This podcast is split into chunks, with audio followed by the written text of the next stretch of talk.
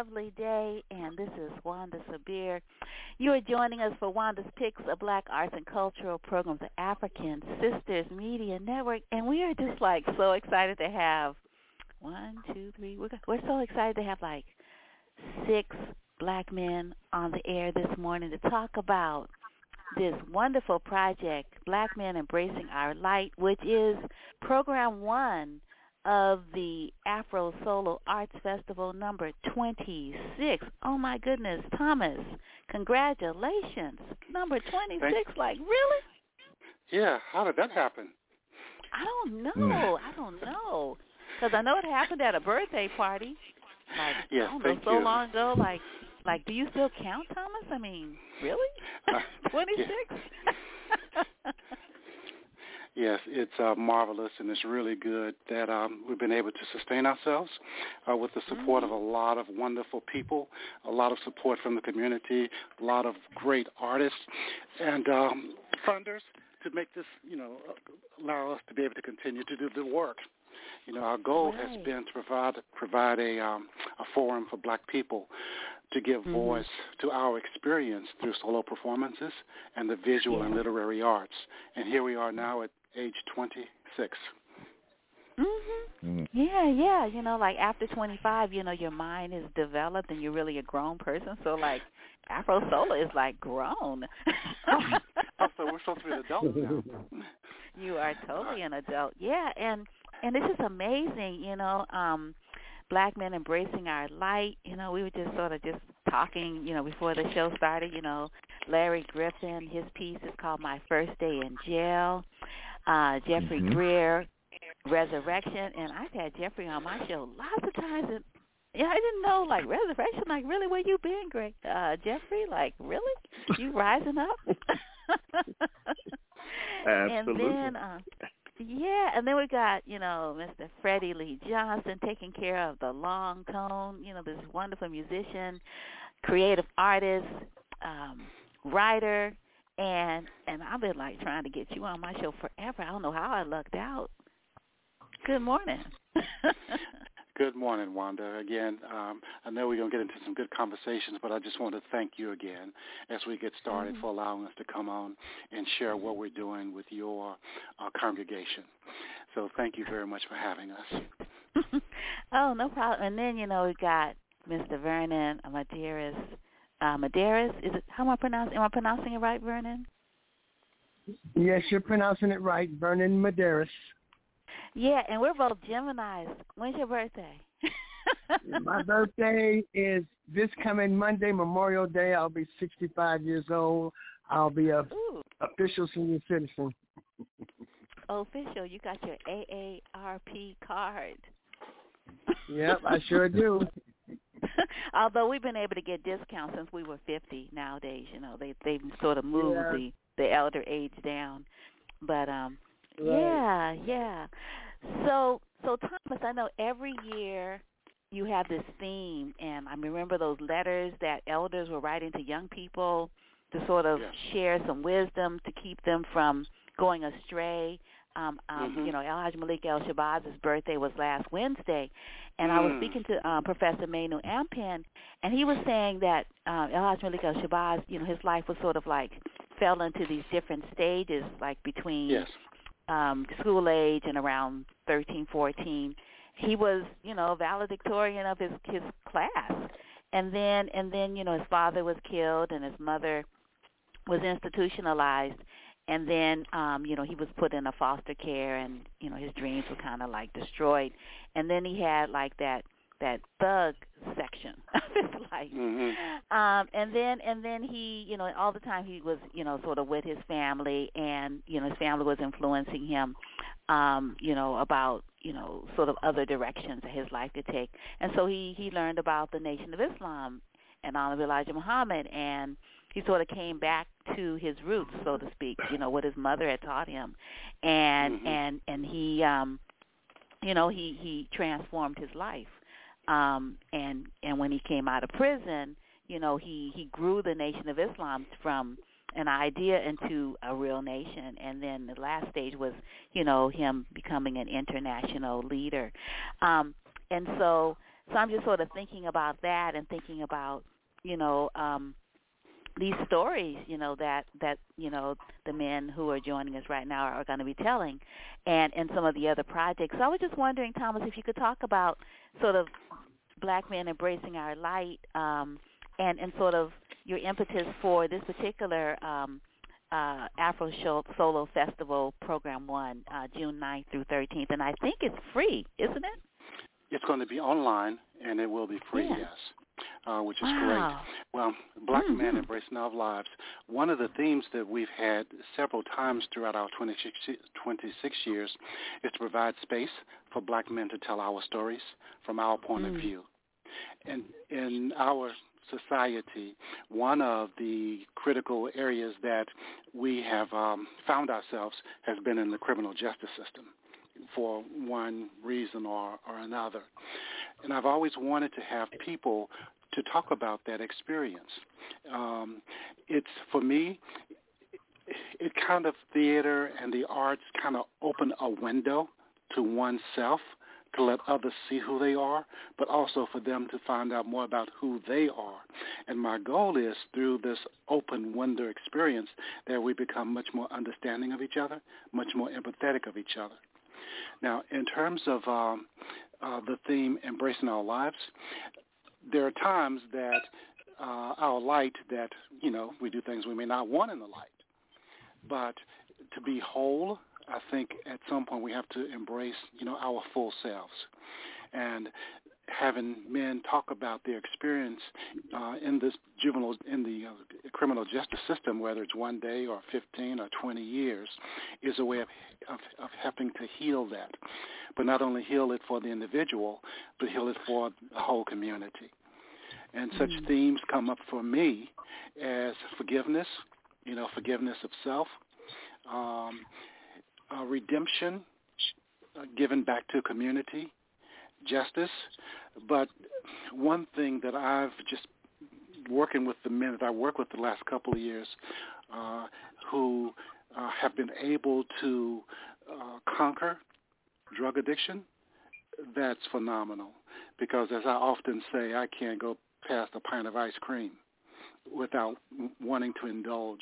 So people who have been able to overcome addictions, I just put them almost on a pedestal. And a number of the men that we work with have done that. Mm-hmm. Yeah, and I remember you were going to be making, writing, uh, taking those letters um, from the the elders to the youth, and and doing a book. Did did you ever come out? Did did you produce that book? I haven't produced that book. That book is still a work in progress, and I have some wonderful letters that will be in it, and uh, Mm. that's still one of the uh, the items on my uh, bucket list to do to complete. Mm. Mhm. Yeah. Yeah. And and so Thomas, how did these men that have joined us this morning, how did they end up becoming a part of this this you know iteration of of this particular program which I hope you're going to continue because I'm sure there are a lot of other stories that you could tell that, that other people can tell. I certainly hope so. And they came through various means. There is an organization here in San Francisco called Mentoring Men's Movement, which is an organization that works with um, mostly black men, but any man who is in jail or prison um, to help prepare them for their uh, time out and hopefully have a successful uh, reentry or returning, as we call them, returning citizens, a return to uh, return to home. So I got connected with them and so wow, hearing some of them talk, I was uh, enamored and uh, I mean, just in lots of ways overwhelmed about hearing the stories.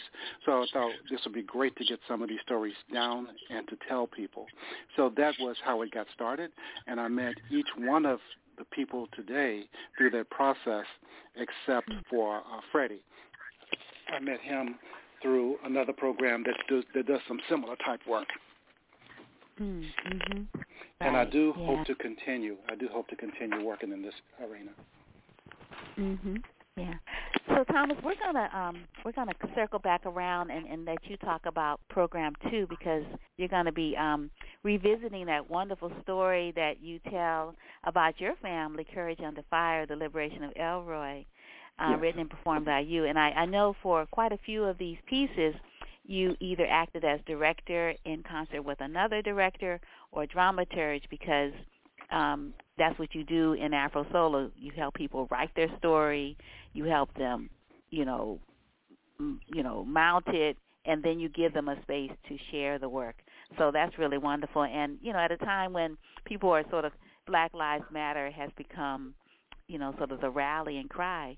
Afro Solo was already talking about Black lives, and it's one of the few venues left where Black folks can get together, you know, on stage and tell their stories uninterrupted and and and also um undiluted like you don't have to compromise your truth um in these spaces that you have um pre you know you have created uh Thomas over the years which is really really wonderful so we're going to start with Larry Griffin um you could talk about my first day in jail and I was just thinking um uh, if I if I read your bio, I'm going to tell the story. So I'm not going to read your bio.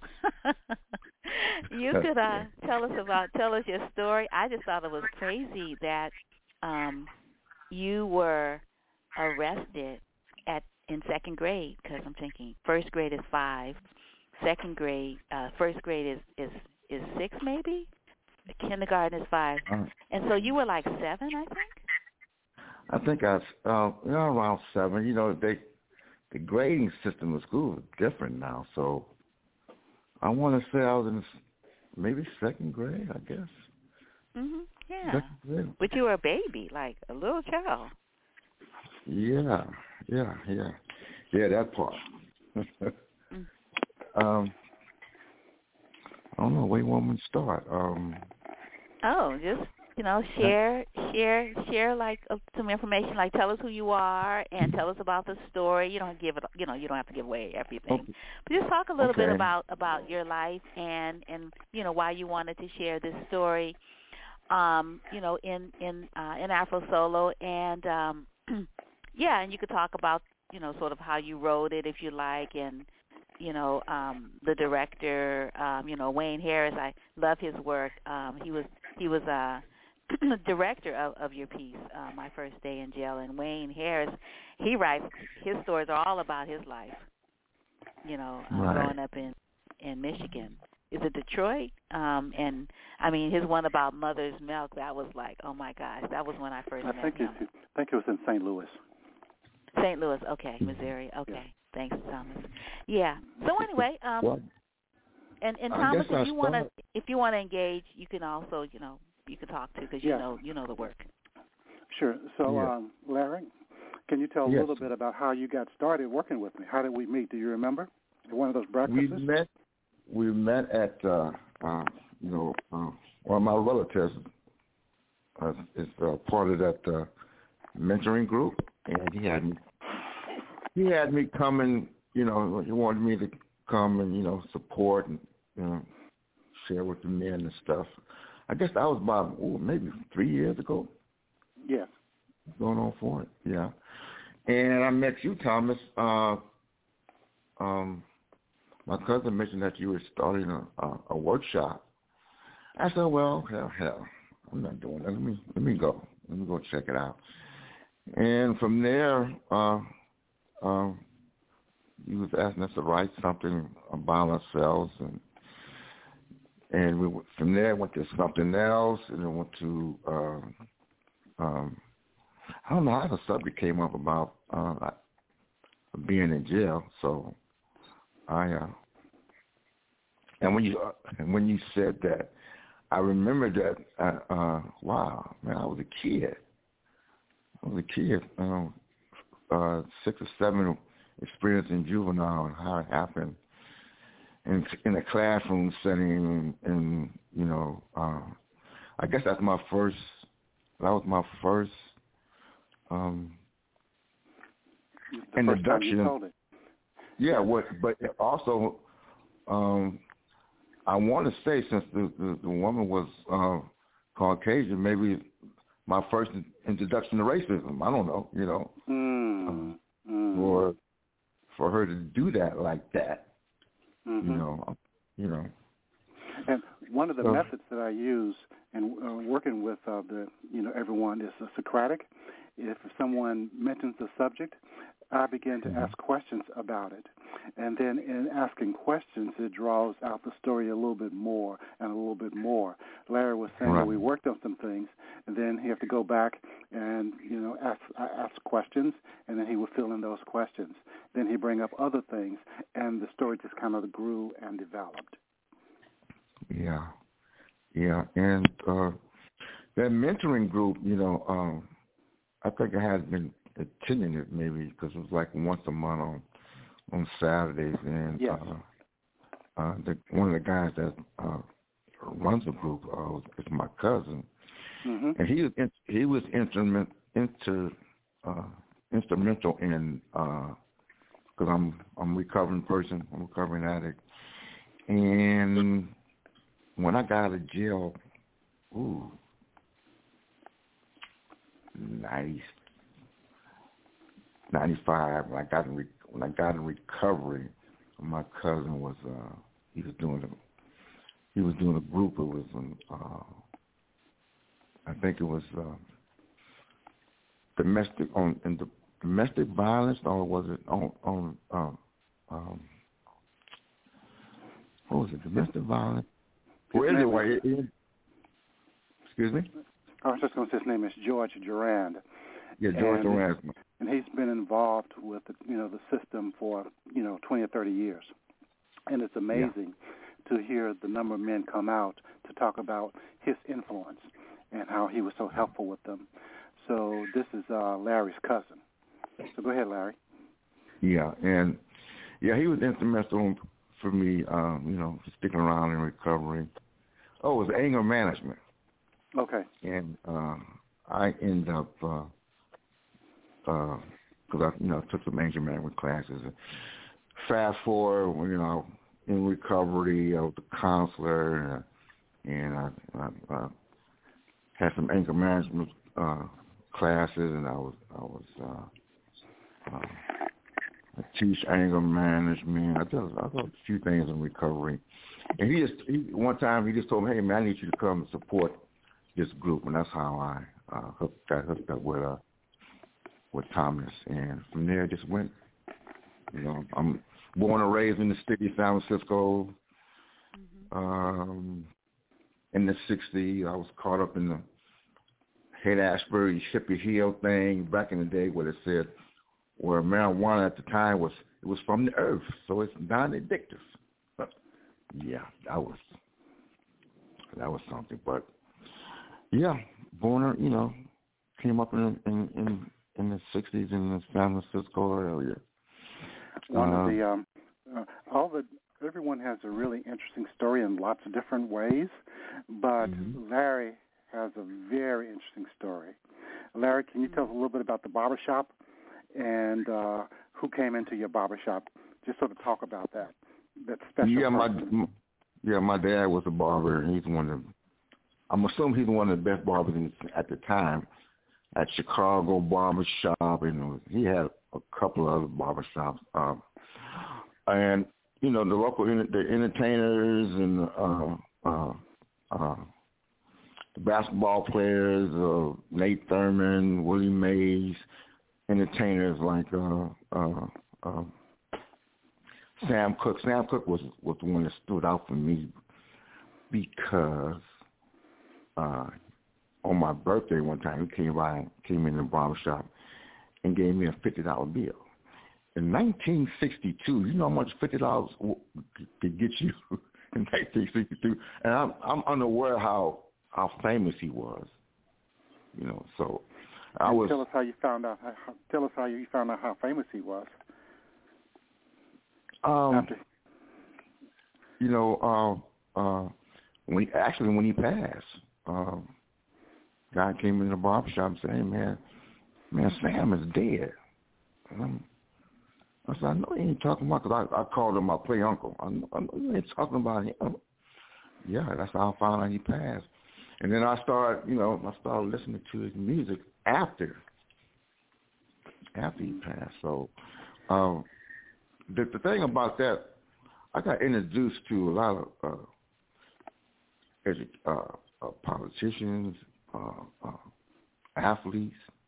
So I was exposed to a lot of good stuff, and also to a lot of bad stuff. So uh, yeah, I, I guess give- the, uh, does it give you a good flavor, Wanda? Yes, yes, Okay, great. yes, yeah. Very, Yeah. very Thank good Larry. flavor. Wow. Um, yeah, yeah. I, I grew up in San Francisco as well, and you know I didn't get haircuts, but my brother brother did. Mhm. And like when you when you when you mentioned your father's barbershop, I was like, hmm, I wonder if my brother went to his shop. Where where where where were or where are your dad's barbershops? Well, the, uh, the first one I can remember was was that Chicago barber shop. This was like sixty something. Uh, Chicago barber shop was originally on Post and Fillmore. Then it moved down to uh, stayed on Fillmore around O'Farrell and Geary. But my Mhm. father had another barber shop on on uh, on Sutter. Uh, it was right across the street from the Girls Y. Then there was the one. Uh, on Fillmore and McAllister, right across the street from a club called the Blue Mirror. And uh how many?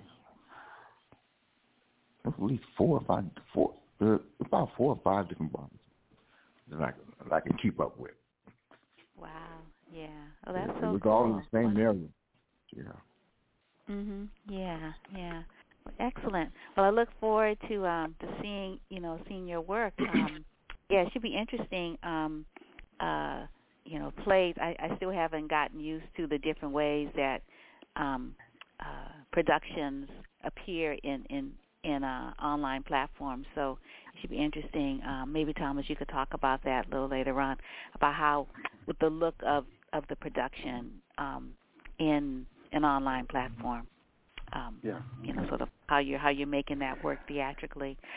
and Um, it's a work in progress. This is the first time we've done this uh, because of Mhm. the pandemic. So we're kind of learning as we go. mm, mhm. Right, right, yeah.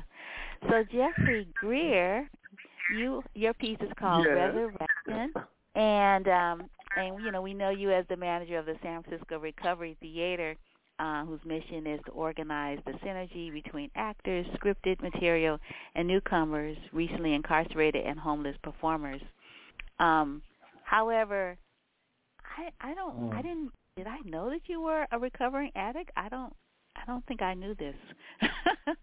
um, well, yeah. yeah, so Yeah. talk about talk about resurrection and and um you know, I know you you know you graduated with a BA in psychology from San Francisco State University and and and you I know you all you use theater as a tool for recovery and sobriety um cuz you know that's your venue, you know, theater arts. Um but you also I think you also are um a therapist too. So anyway, yeah. So talk about this work and and and how you know why you wanted to be a part of this this um, debut um, uh, fraternity. well, you know, I think that um first of all, I'm not a therapist. Oh, Can- you're not. Can you hear me? Yeah, I can hear yeah, you. I'm not Mhm. a therapist, but you know, I think that the practice of therapy is is you know very broad, and there's an opportunity to uh, heal among everyone. Um, Thomas and I have known each other for years, and we kind of bounced around back and forth. And uh, a couple of years ago, he was talking about the project. And I said, you know, that that fits Recovery Theater, that fits us. And I said that that's a that's a nice venue. So we just kept talking and and kind of interfacing and kind of playing around with it. And um, I kind of kind of lost track for a minute, but he uh, he pulled this together, and I said, you know what, I'll I'll be a part. I'll be a part because in the growth process, recovery is really discovery. That's all it's about. I mean, you need to keep trying to evolve take yourself to the next level. And uh, I felt it was only appropriate that I walk walk the talk.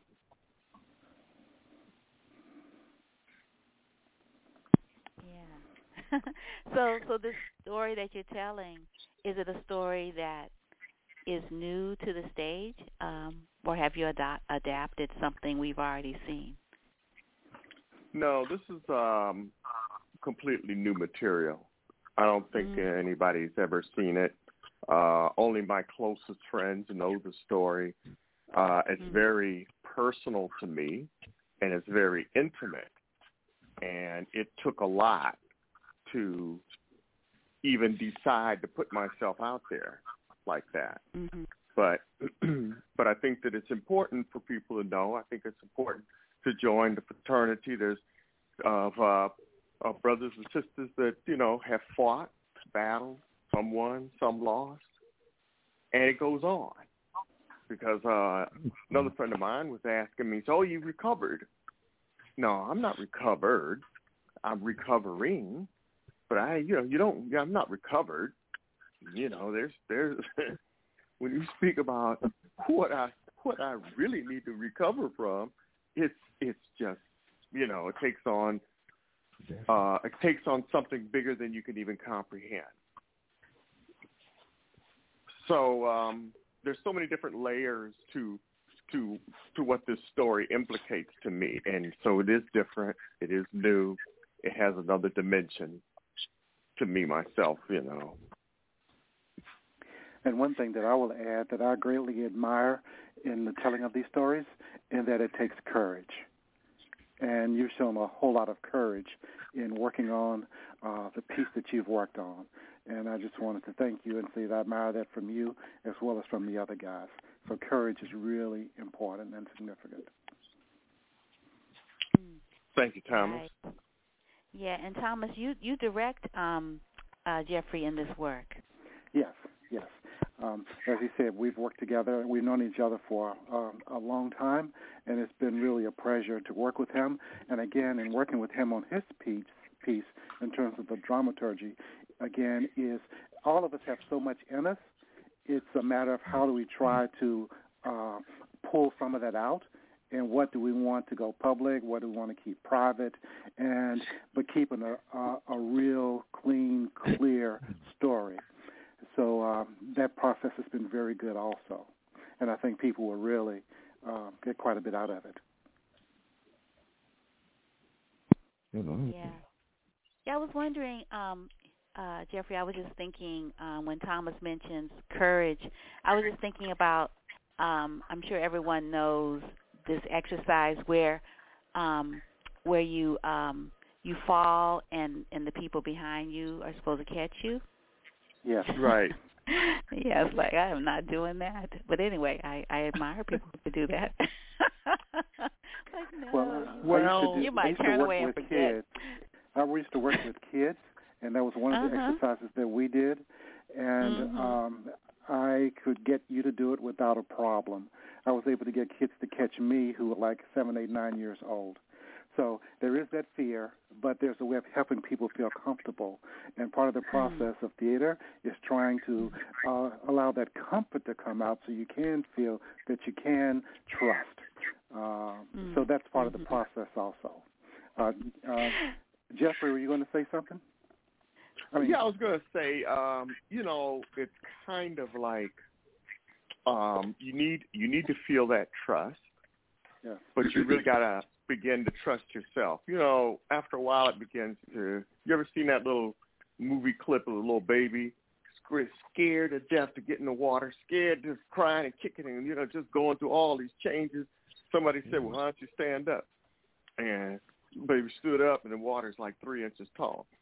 You know, some of the things that we create, some of the Uh-huh. issues that we create, you know, when you really step back and you take a bird's eye view, they're so small um, as compared to where we are going as a people, as an individual, as on a global. Uh, we're no longer, you know, you can no longer operate as if you are uh, uh, a solo individual. You know, we're traveling through this thing together.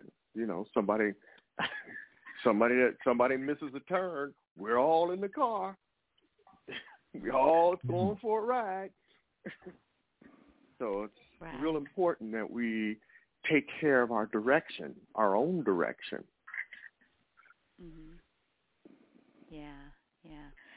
So the story that that you tell, um, can you tell us a little bit about the story that you're telling um, that no one has that knows unless they really really know you, like your intimate friends.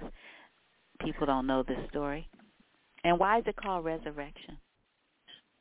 I'll say nothing. You'll just have to tune in. No, it's uh resurrection. I mean, the, the title kind of um changed. It, it morphed. And I think I went through about three or four different titles, and as it as it went through, it just kind of became what it was about. And um you know, my story, getting to San Francisco, my experience with the drug and alcohol scene and what happened. I mean, in some ways, it's a generic story, but in a lot of ways, it's very unique because it's me. And I think that it it just took a it just took and put a face on a lot of uh, experience and un, unexplained things about myself. It was very cathartic. That's what I wanted to say. It was very, very cathartic. It was like, at first I was like, I don't really need to do this. I don't need to do I really don't want to. Okay, all right, I'll help Thomas out. Uh, all right, okay, all right. So, well, and then I started just chipping away at it, and it became more and more, more and more vital to what I needed to say. Um, it, it, it allowed me to look at my history. It allowed me to look at the events in my life that formed and created me. And it was just a very intimate experience. I mean, that's the best I want. I, that's that's what I want to say in order for you to understand the emotion. Well, there's a few juicy pieces in there too. Now we got we got a little juice in there. Right. Yeah. well, I'm look looking forward to it. Um, if we have time, I'm going to circle back, and everyone can maybe give us a a little taste of of the work. But we're going to move on uh, to Freddie Lee Johnson, taking care of the long tone. Um, uh, you write in your bio that um, you're sentenced to prison at 18. Um, and uh, your turning point was joining the San Quentin Stage Band, where um, you played trumpet and shared the stage with legend with legend Sheila E. When paroled in 1995, um, you became involved with the Harm Reduction Coalition and moved up in the ranks to become the director of policy, twice testifying before the U.S. Congress. Since retiring, um, Freddie Lee Johnson has refocused on his music.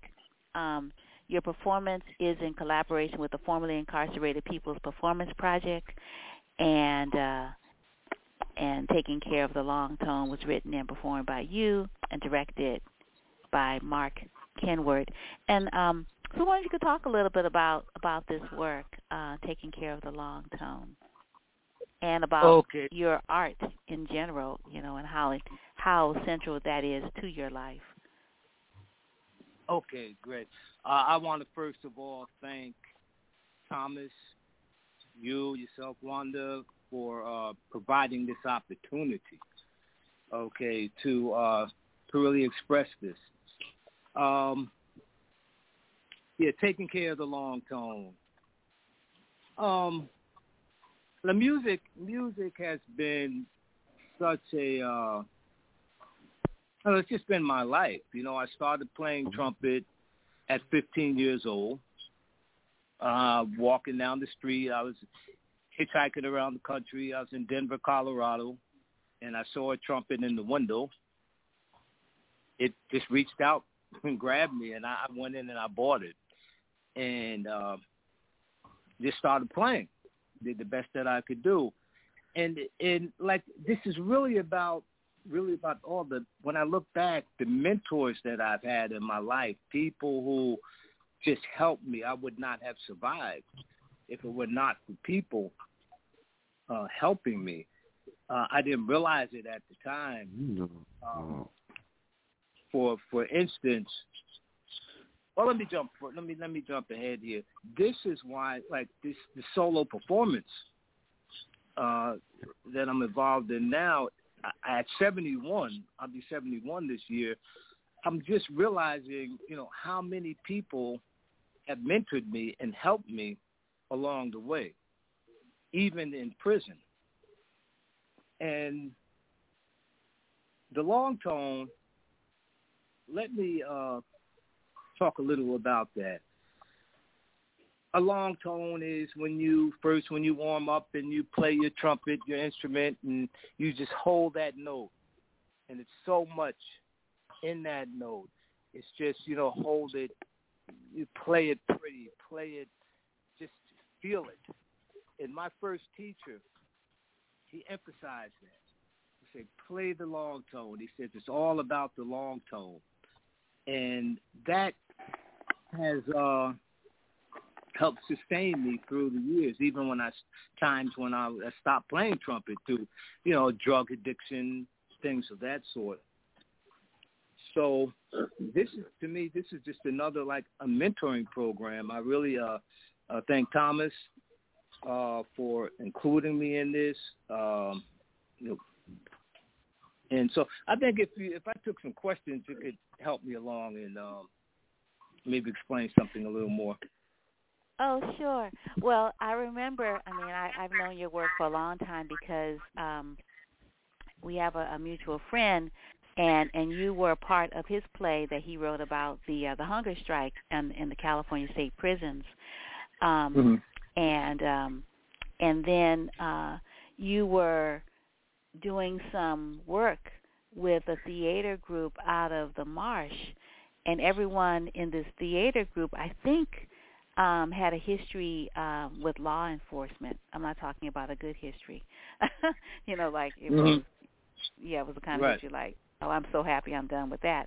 And and you you performed um, parts of this work, um, and I, and I had an opportunity. You like sent I, I I made some comments, and then you sent me, you know, some work to read. I'm like, oh, this is so good. Um, mm-hmm. Yeah, and and just you know the way you write characters, you know your mom and your siblings, and and how you know you thought you really could play, and and and you know in this wonderful um, community that you became a part of as an artist, as a young artist, and you like you mentioned the mentors. So is this the story? Is this the same story? Um, in another iteration, continuing? Because I know you've you've been working on it for a minute. Um, this particular piece that you're going to be performing, is this um, like, is this this is this it? Like, is this the work that yes, you've been working this, on? This is yeah, this is the work that that I've been uh, working on, and things mm. just keep on unfolding. You know, yes. it keeps unfolding, and it's um, mm-hmm and but I just like to emphasize, without the people, without mm-hmm. the uh, programs I've been involved with, the formerly incarcerated people's uh, performance project, and with with what Thomas is providing, with with uh, the black men embracing our light, things of this sort, with yourself. Um, that's why I sent you the um, the piece, you know, to get you because I really respect your your opinion. This this is what sustains me. This is what keeps me going, living, and has kept me alive So this Mhm. is the, this is the same piece. Um, Nice. Yeah. yeah. Mhm. Yeah. Well, um I remember, you know, in our in our dialogue going back and forth, you know, we sort of talked about some of these these voices and we talked about, you know, you're being a young I mean, it's really great, you know, when when you get to revisit a young self in the arts, like you can write your character like, okay, well I can't physically go back there, but I can definitely go back there in the arts. So I could be me again in that period, you know, and and have some insight that I didn't have when I was 16 or 14 or 15. And and I think you write about addiction. Um and you also write about brutality. Like it was really violent and and how that really impacted you. And I was wondering if you could talk a little bit about, you know, Thomas mentioned courage as a theme and there are like so many themes running through your piece, taking care of the long tone, and it's sort of like how we come to know what is the long tone. I mean, because it is a thing. Um, but I was wondering if you could talk a little bit about, you know, some of these themes. You know, whatever ones you like. I'm thinking addiction. I'm thinking brutality. I'm thinking violence. Um, because, whoa, I mean, your household was like, how did you live through that? um, yeah.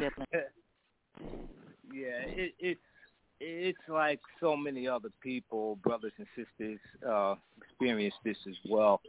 But come, it was a very violent uh, household that I grew up in, uh, and um, I was scared to death all the time. There's a lot of fighting, a lot of fighting between my mother and my father, and a lot of, I mean, just blood all the time. Just it was just um but it became the norm. That's what I knew.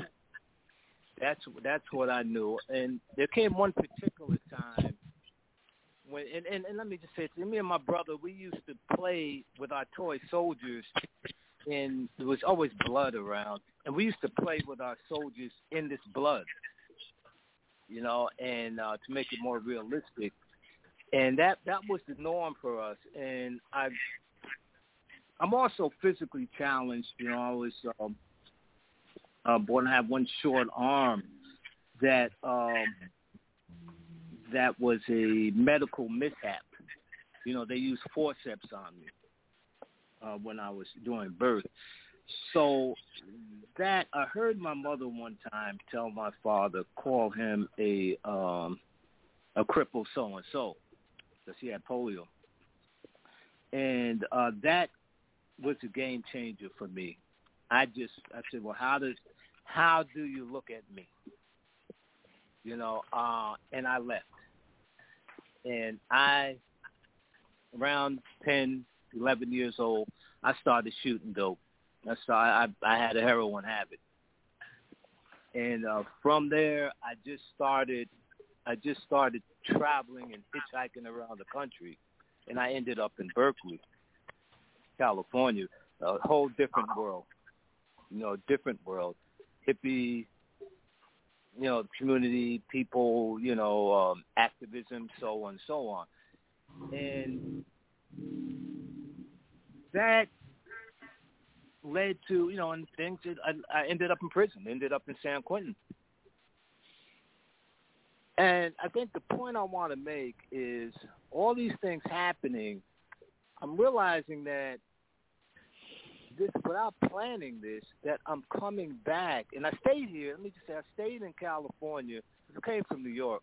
I stayed in California until I was 30 years old, and I went back to New York. But I'm back here in California. I'm back and forth to New York, and I'm doing something positive. It wasn't planned this way, but I had the opportunity to do something positive with my life and helping other people. Um, and a lot of it is through performance, solo performances, because the uh, previous show that I was involved in, it's called Solitary Man. Uh, it was written Mm-hmm. by Charlie Hinton. And um, yeah, and, and it was, I said, well, I'm back here doing something positive. Um, and it's just been happening. without planning, it's been happening like this all over the United States. Coming back to New York, so and without this, without this um, mentoring and people reaching out and helping me, this wouldn't be it wouldn't be possible because I mean, talk about forgiveness and redemption. I mean, at times I still feel like I, sh- I shouldn't even be on the streets at this point in my life. That you know, a lot of people that I've been blessed. So I just try to do whatever it is that I could do to help other people. So, but um, your questions would be would would help me. I, I'm kind of all over the place right now. Hey, Wanda. Uh huh. Wanda, one of the things Yes. that Freddie mentioned, that Freddie mentioned that's I find characteristic in all the you know the guys that I'm working with, is this Yes. sense of wanting to give back. Mm. That is so you know critical and crucial and so good, and um, uh, I, I find that as, as a theme. I just want to Mhm. share that. Right. Yeah. Yeah. Um, well, I'm going to circle back, uh, Freddie, um, because um, I want to give Vernon a chance to share. Um, Sure. I'm hearing my echo. But I, I really am looking forward to to seeing where the work is now. I would just, uh, as you all were, because you you um, it was a two, I think it was two weeks or three weeks. Anyway, every time you know you would have an opportunity to do some more writing, and then you would do the work again, and like to see, and so it's like, oh, what changed this week? That was that was so wonderful, and then and then seeing the works in juxtaposition, which is really nice. Um, the way that AfroSolo is also set up is that the work, all of your work is sort of in juxtaposition to one another, but there's also a synergy there uh, in the storytelling. Um, uh, there, there's a community there among you in the storytelling because you all all share something in common. Um, you know, the obvious, you know that you're, you know, you're wearing the same gender and you're wearing the same skin. Um, uh, but then some of your experiences also overlap. So so that's really wonderful. So Vernon, you've been really patient Mhm. and and your piece is called My Name is Vernon. and you're a native Yes. San Franciscan as well. And um Yes, and you I just and you wanted to know more about your family history. And and I know you as an actor in the SF Bay Area and I didn't know you had been doing this for 25 years. You are so phenomenal. You were last seen as Bono in Fences. Love Bono. Yeah, yeah. Um, he is he is not the man to to like say yes to things that are not right, even though he loves loves his friend. Um, and and the Bono uh, that you played, the Bono character in Fences, uh, August Wilson's uh, Fences at Lorraine Hansberry Theater um, is where that was produced, and and you also played uh, Duke in Cinderella, and and people know you and African American Shakes and Cinderella. You have a history. Yeah. Well, actually, really actually, it, it, Mhm. actually, the, the last time I was in um, Cinderella, I played the Duke, Mm-hmm. but David Skillman and I were the first um, evil stepsisters in Mhm. Cinderella when we did it at the Palace of Fine Arts Mhm. years ago. Yep. Oh yeah, You yeah, know. classic, Mhm. classic. I mean, you are unparalleled as a, the stepsister. You and David Skillman. Yeah. It's like hands down. Like Yeah. everyone is like studying. How do we do that? Mhm. And actually, I've been on stage 40, 40 plus years. Whoa, really? Yeah, uh I did my very first show at the um at the Bayview Opera House with uh, Mm. Ruth Williams back in the uh late seventies when she was alive, and that that's why you know they they rededicated the theater after her. Mhm. Ah, You know. Yeah. Tell us about her. We we don't know her. Some of us. Yeah, well, she was she was very big in in the uh Bayview Hunters Point community back in the seventies. Uh, she was an I guess an activist or, or whatever. She did a lot of a lot of things. Her and um I think Miss Middleton and some other ladies, you know, um I can't think of the lady's name, but she has a street named after her up in Hunters Point.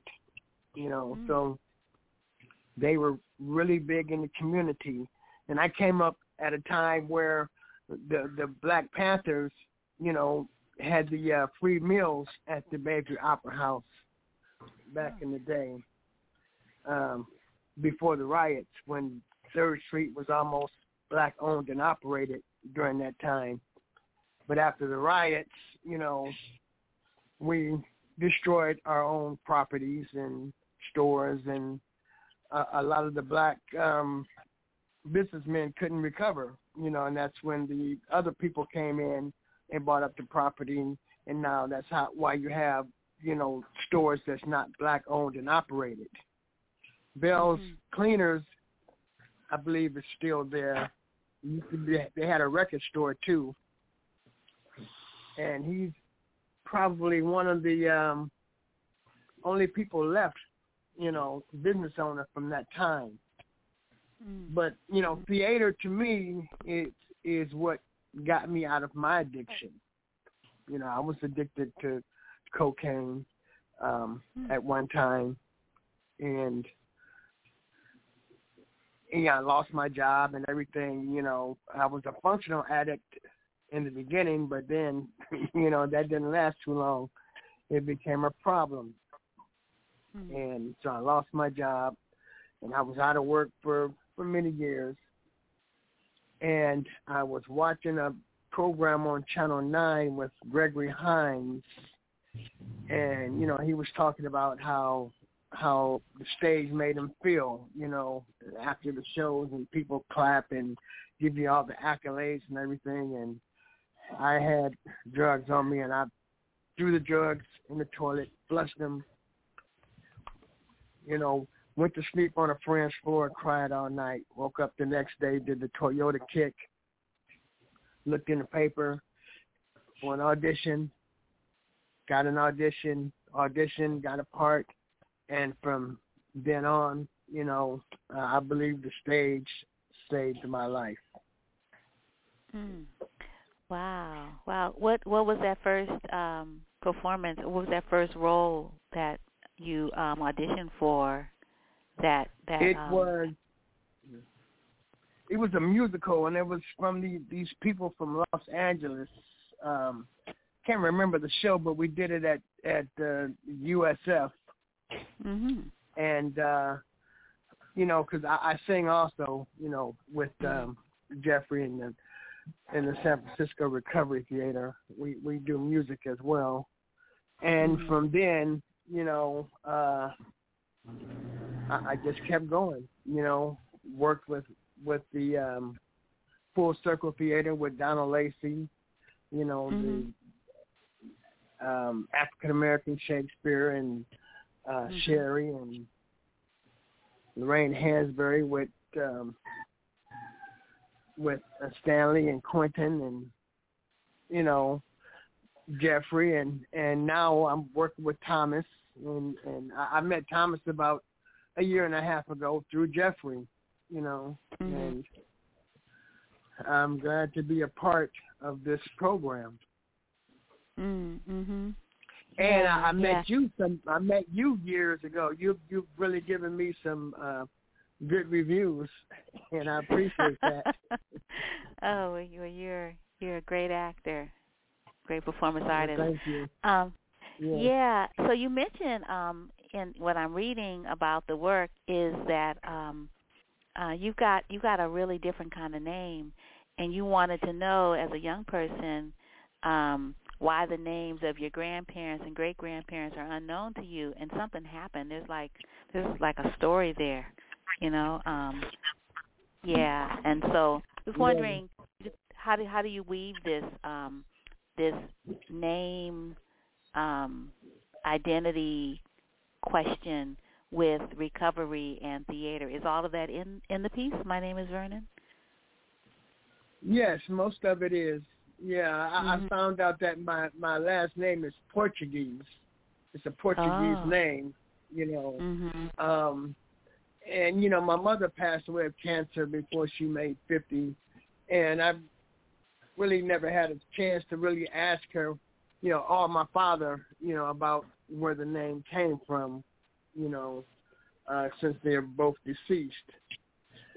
So I guess that's something I'll I'll, I'll never know because I, I never really met my father's side of the family because they were from Texas, and every time they went to Texas, I was always performing. So Mm. Uh, it, it, it'll be unknown until the day I got die. I, I suppose. Mm.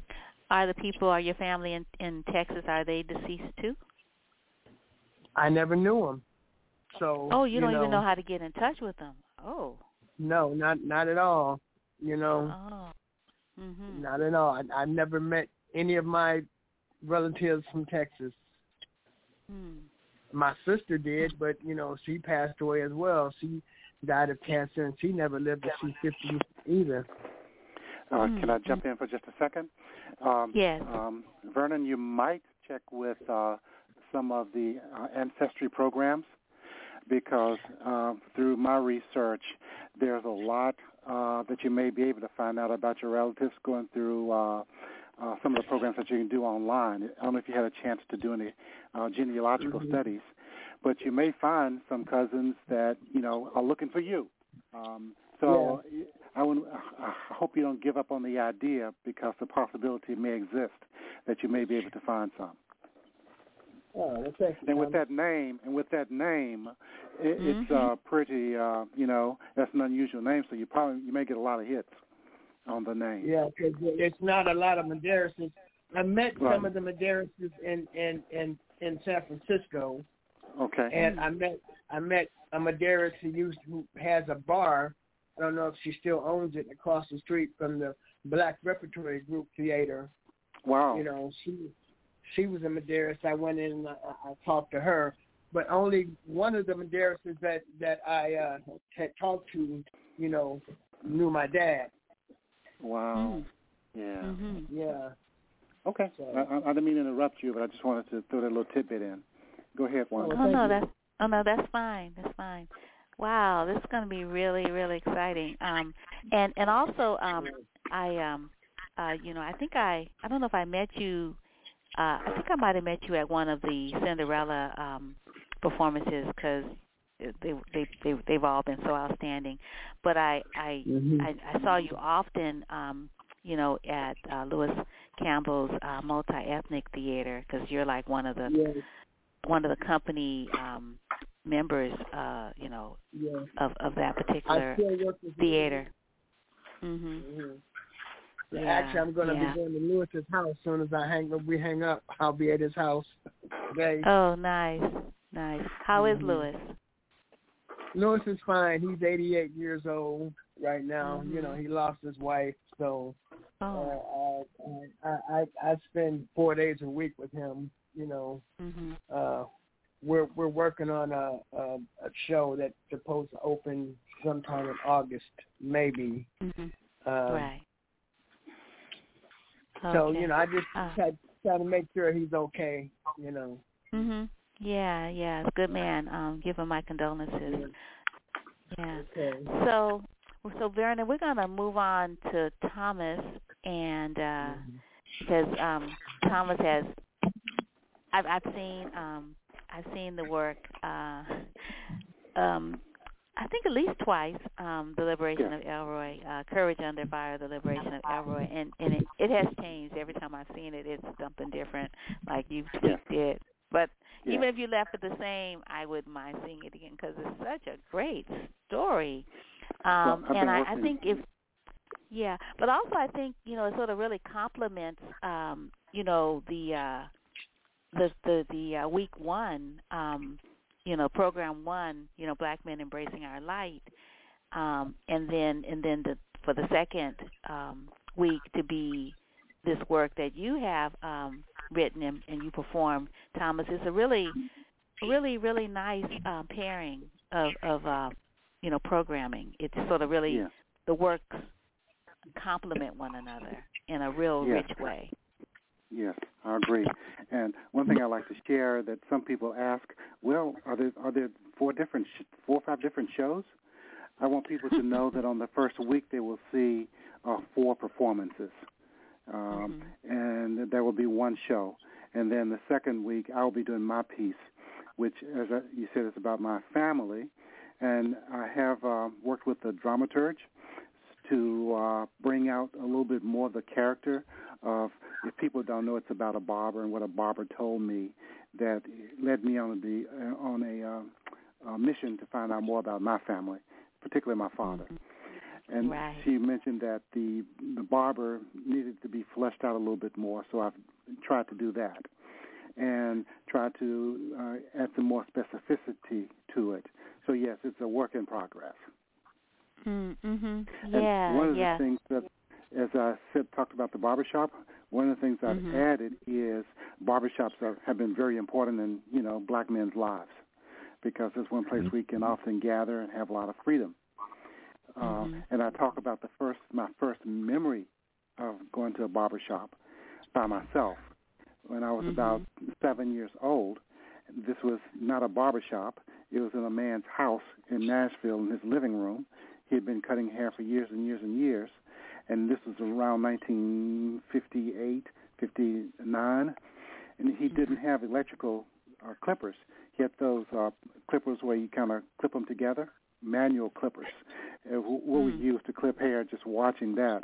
And when I went in, my brother was there getting his hair cut. He was he's like seven years older than me. And I thought, oh mm. great, when he gets out, he'll wait for me. We have a good walk back home. But when he got out of the chair, he left, and I was so mm. sad. Like you left me.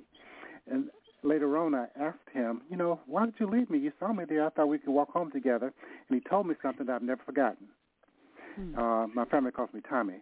He said, Tommy, time waits for no one. And uh, the profoundness of that has sort of stuck with me just in terms of the cycles of life and mm-hmm. uh, the reality of that. Mm-hmm. Yeah, I don't know. Your brother should have waited for you. Whatever. that's nice. But he should have waited for you. You were like a little kid, seven years. It's your first time getting a haircut. He should have waited for you. Um, well, he probably had a date or something, you know. And there's a big difference, you know, between seven and fourteen, fifteen, I don't whatever his age was. Mm-hmm. Uh, yeah, yeah. But uh, I've never forgotten that experience. Right. Well, it's a really good thing that you knew how to get home from from this, you oh, know, yeah, the, yeah, the barber's oh, house. Yeah. Sure, sure, sure. Yeah. Sure, sure. But Thomas, do you want to tell the uh, audience a little bit more, like you sort of, because this story is also a civil rights story oh, in your family. Like your family is like they did so much, and and and and you know, and you've got you've got I think your sister, um, like they they did stuff that you know appears in newspapers and and some of these more well written histories of our people yeah. and the reason why people have certain rights now is because of what happened in your family and what sacrifices yeah. your siblings made particularly your yeah. sister yeah. Mm-hmm. well the the genesis of the story is that i'm from nashville i moved to san francisco i went back to nashville a number of years later to get my hair cut at a barber shop and when I was there, um, having spoken to the, you know, talked to the barber and got caught up on lots of things that were happening, he leaned in and told me that he was very upset with my father. And I'm thinking, how can you be upset with my father? My father's been dead for 25 years.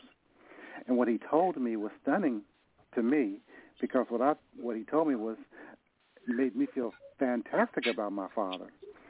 So I decided to go back into his history to kind of see where that came from. So I traced it back four generations. My great grandfather was a slave to his father, to my father, to my generation. And in my generation, it was uh, uh, during the late 60s and 70s, civil rights. And one of the, one of my sisters was one of the freedom riders, so we have a lot of emphasis on that.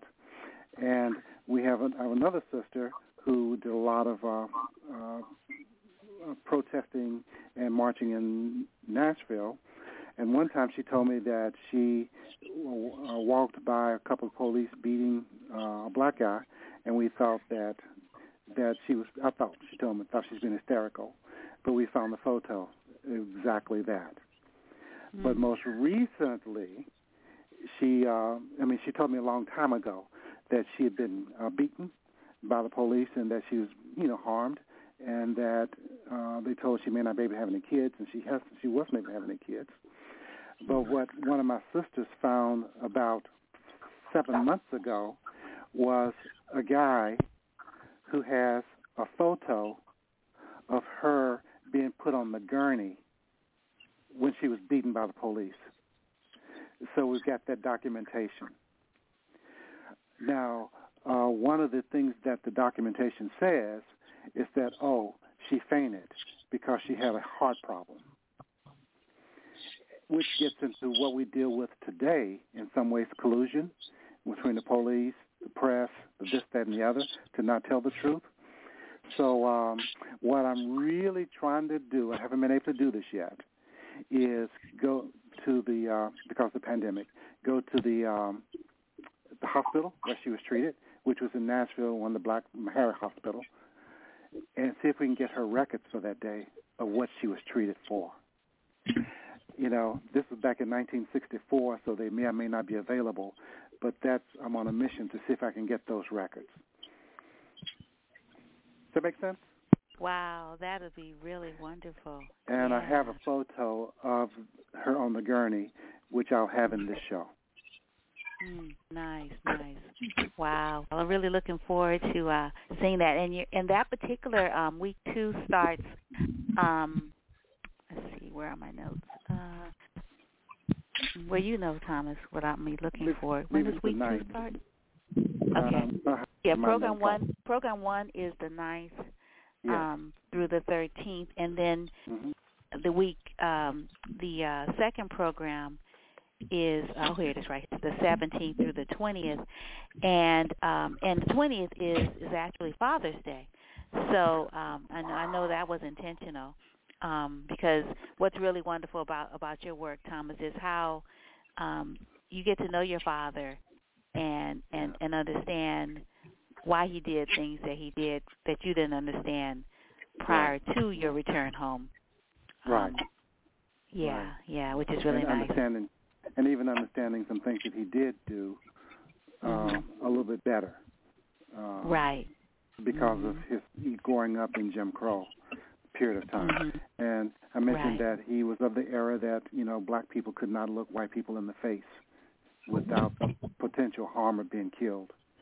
So I never mm-hmm. saw him look a white man in the face. Right. Um, yeah. Which, of course, infuriated me, you know, growing up as a teenager. But mm-hmm. my knowledge now is that if he didn't, he may not have lived. Mhm. Right. Right. Exactly. Uh, yeah. So it's going to be what, a really. Oh, one sorry. thing I want to share also is that what we're doing may be you know reach further than what we think, and I say mm. that because I got an email or a text from someone last night who was soliciting my help to help them raise money for a show that she would like to produce.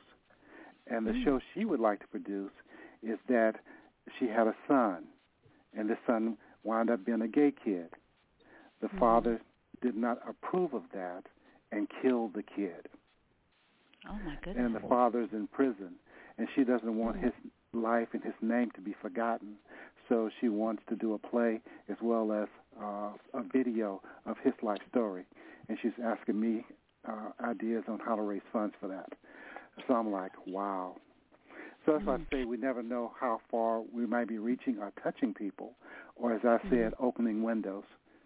Um, and my other goal for this is I'm hoping that when people hear or see or learn about this, is that will give mm-hmm. them some curiosity about their families, so they might go and do some genealogical work about their history. Right, right, yeah, yeah. Yeah, all of these stories um, are definitely, you know, mining, um, you know, the family, and and and you know, sort of mining it for for wellness, you know, mining it for healing, mm-hmm. uh, mining it for forgiveness, mining mm-hmm. it to like take the good and leave the leave what doesn't serve you, you know, because mm-hmm. all of you all are, are mature, um, you know, Mm-hmm. men, and and so um, so you're able to you've lived a little bit and so you you know from trial and error uh, in your lives that certain things work better than other things, And so, um, you know, storytelling is something that's a really good way to sort of pass on the medicine, so to speak. yeah. um, so I wanted to give everyone an opportunity um, to have some closing words. Um, it's okay that we ran over. I hope I haven't run into any of your plans for um, for this morning. But if you want to, like, uh, in a couple of minutes, um, sort of, you know, um, share closing a closing thought, you can share something from from your play if you like. So we're gonna we're gonna start with you, uh, Larry Griffin, Mr. Griffin, um, since you were the first person. Well, you know, uh, uh, you know, I also want to thank Thomas and the rest of the guys. Man, we all recovering addicts, and what this did for me, you know, one of the things of, of being a recovering per, a recovering addict, uh, it suggests that you get a sponsor and work the steps, right? For th- this particular uh, uh, uh, writing for me was step work, right? And uh, uh, and I wrote a lot of stuff, but I never wrote about this part of my life until I got with Thomas. So this was like step work for me. This, this was like a like an inventory, like step four in inventory. And I never this stuff never came up until you know Thomas hit Tom, Thomas hit a nerve, and I, and I and I and I thought about that. Well, first time in jail. Damn, what was that? Oh wow, I was a kid. Totally forgot about that stuff. So this was uh, uh growth, you know.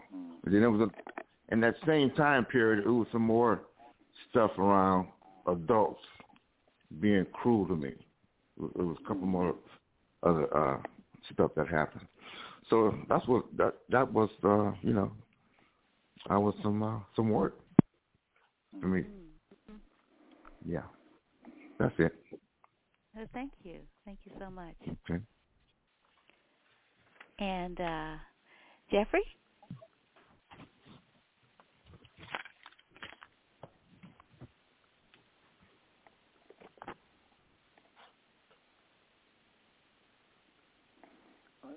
Are you still with us, Jeffrey? You may have had to uh, step Sorry out. about that. I was on. No, I was on mute. Okay. Running my mouth. Anyway, Oh. uh, I was just going to yeah, I was just talking away. I was just saying that you know,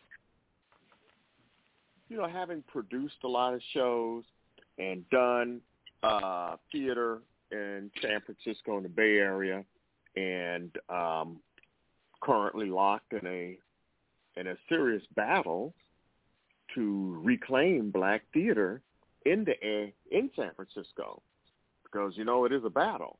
We're having having a lot of problems. You know, everybody's struggling, especially coming out of the pandemic.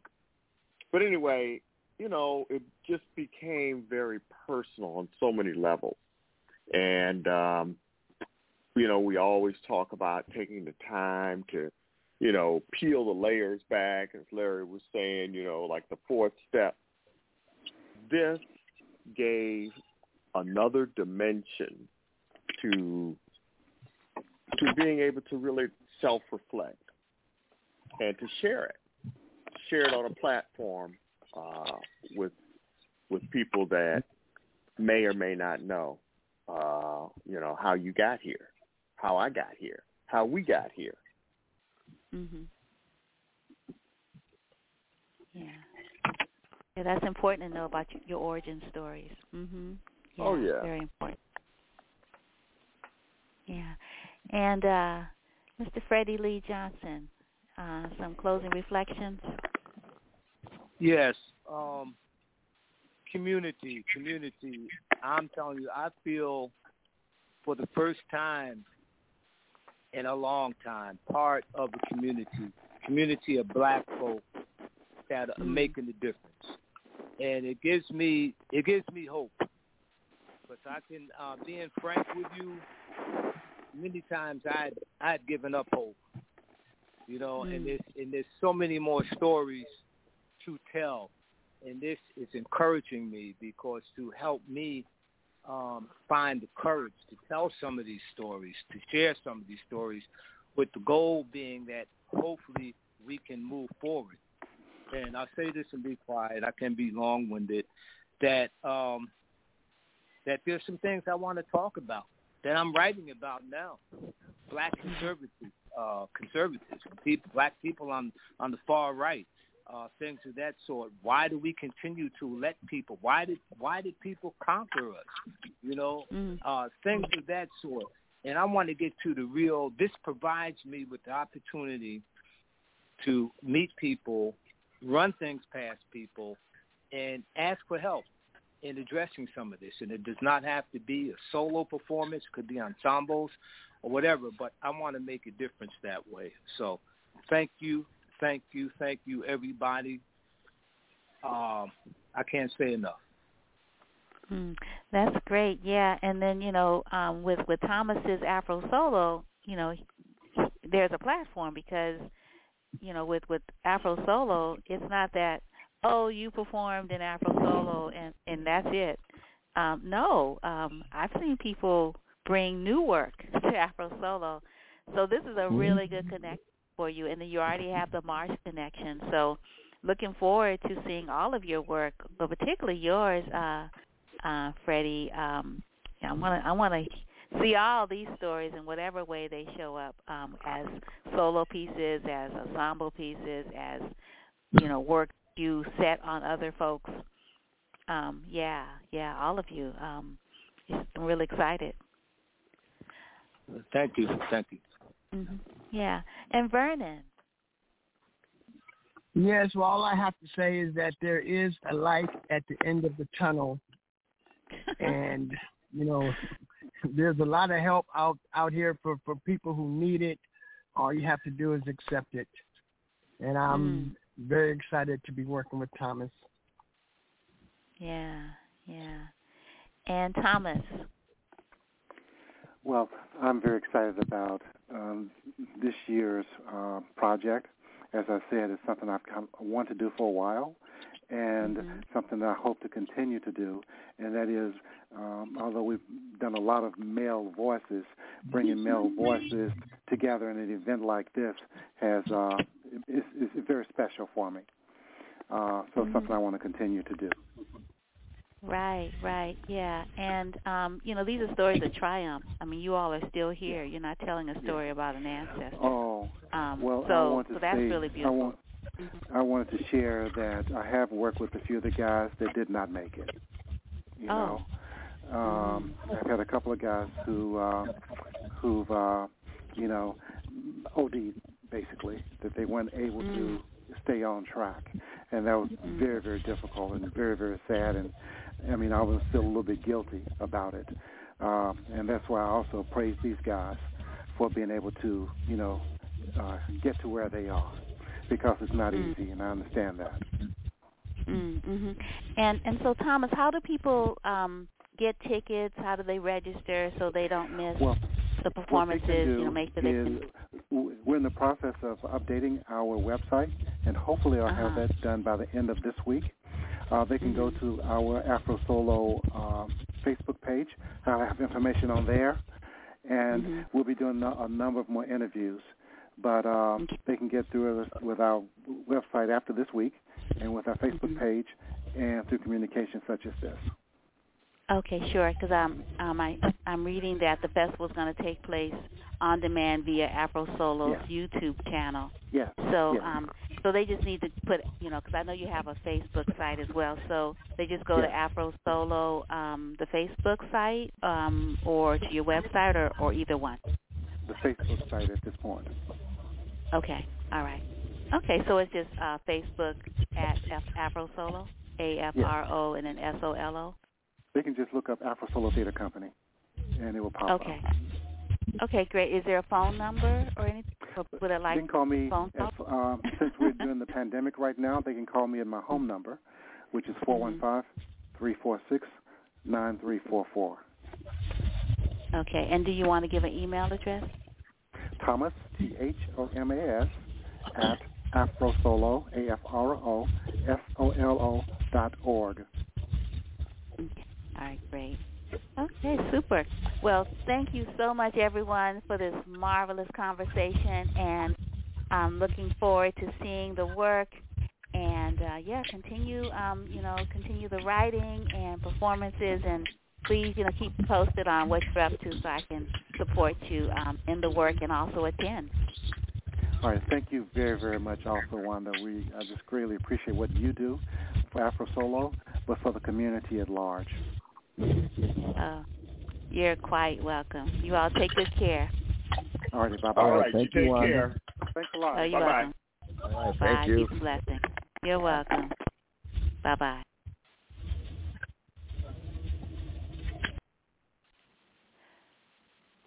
So I want to give a couple of announcements. I was trying to broadcast um, uh, the Legacy um, Film Festival interviews I had with, I think, uh, um, well, uh, director subject teams, as well as the um, the founder of the Legacy um, um, Legacy um, Film Festival on Aging, which started Monday the 24th and it continues through this coming Monday the 31st. And it is a virtual film festival. And the interviews were so was interviews were so nice. Um, but I I can't seem to get it up. Um, so I'm going to have to play something else and and broad, rebroadcast this at another point. Maybe maybe I'll just have a special broadcast maybe on Thursday. Um, but definitely, you know, um, run, don't walk uh, to to be able to take advantage of. I think there's like 48 films this particular festival, and and the way that you um, you get uh, tickets for the programs is you go to Legacy Film Festival on Aging.org. Legacy Film Festival on Aging.org, and um, and the programs are eight dollars per program, or you can just pay fifty dollars for all the films, and and they are marvelous, and they have different they're grouped by themes, and um, and and the work is is just superb. Um, it's really superb. The longer films um, are like seventy one is seventy three minutes, but that's you know, but most of them uh, are around forty forty minutes. Yeah, the longer ones are about seventy so or so minutes, but um, yeah, they're really great. They've got films that are grouped in uh, civil rights, um, uh, grouped according to caring and its many dimensions. You know, younger people taking care of their parents, uh, adaptation. You know, sort of how you change. Um, you know, when you get older, sort of the things you have to, you know, adjust to. Courage Against Hate, Elder Voices um, is one of the films in this one. Um, a film that I uh, yeah, there's another one called Forever Voters about the League of Women Voters, um, and uh, and then there's another called Johnson's List, and then there's Fun and Games. Um, yeah, just really in the memory, reframing disability, uh, uh, Savory Traditions, which some of these films are about food, uh, Legacy Shorts, Fresh Views of Later Life, um, really great, and uh, those are really cute. And so anyway, again, um, just go to legacyfilmfestival.onaging.org and um, get your tickets. Uh, you don't want to miss the festival. And um, what else is going on? There's a whole lot happening um, because this is uh, Memorial Day weekend coming up, long weekend. So there's a lot going on, and um, uh, there's a lot going on virtually literally. a lot of festivals, a lot of um lot of lot of um webinars and things like that. And I'm going to try to, you know, sort of keep some things up, keep on adding some things to uh wandaspicks uh dot com, but I am so not not caught up. So you're going to have to just visit some of those sites that you know where things are. And KQED is one of those sites. Um and uh, and San Francisco Bayview dot com is another one of those sites where you can look on the calendar and see what's going on. And um, yeah, yeah. But anyway, I am going to play an interview from the archives that uh, you haven't heard in a while, and it's um, it's uh, Ben Vereen, and uh, he was at the Rrazz Room back in 2012, and you know Ben Vereen was in Roots, and uh, you know Juneteenth is coming up, and I didn't know. Did you know that um, James Weldon Johnson was born on Juneteenth, June 19th, and this would have been this year would have been his centennial birth. It's like wow, who would have known, right? And um, so this Juneteenth is going to be really special, particularly here in the San Francisco Bay Area. Um, there's going to be um, a big program uh, in uh, Golden Gate Park um, where 350 uh, ancestors are going to. Uh, they are sculpted pieces, sculptures, sculptures um, that uh, Dana King has designed, and um, and they are going to be literally holding space um, to honor um, our legacy as people of African descent in this nation. And it's called Monumental Reckoning. And it's going to be 5 o'clock on June 18th, that Friday. And um, and if you want information about it, you can um, you can go to Monumental Reckoning um, dot I'm not sure if it's dot com or dot org.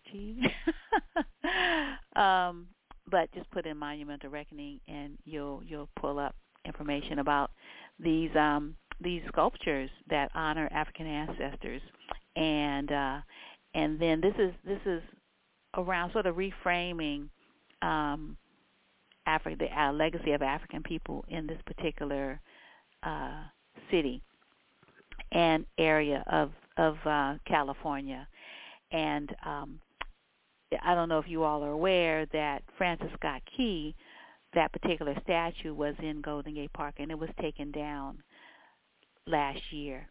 And so to celebrate um, or to reframe um, the legacy of, of people of African descent and to acknowledge our presence, um, there are going to be these these 350 ancestors, as well as the words "Lift Every Voice" um, um, lit up on the place where the statue came down.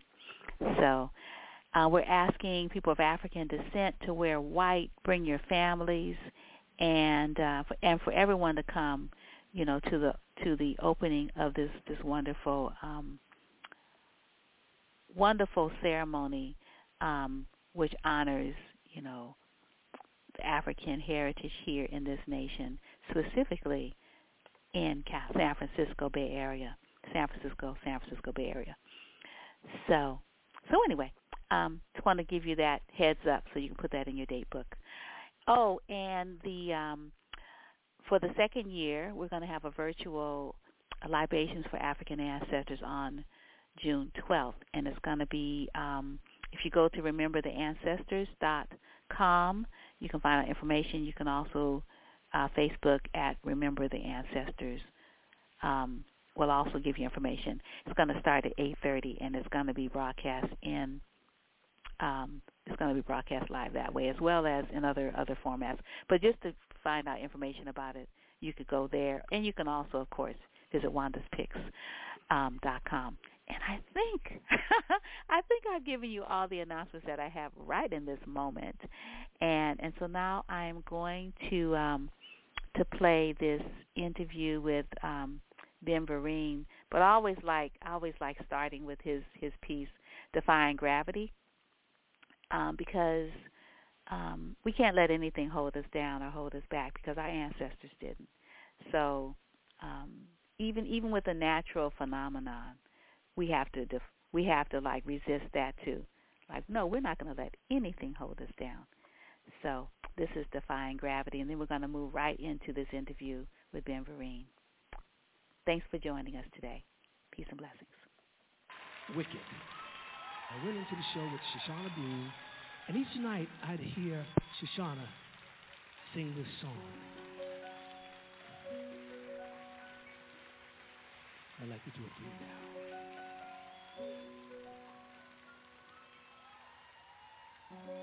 Something has changed within me. Something is not the same. I'm through with playing by the rules of someone else's game. Too late for second guessing. Too late to go back to sleep. It's time I trust my instincts, close my eyes, and leave. It's time to try defying gravity. I think I'll try defying gravity, and you can't hold me down.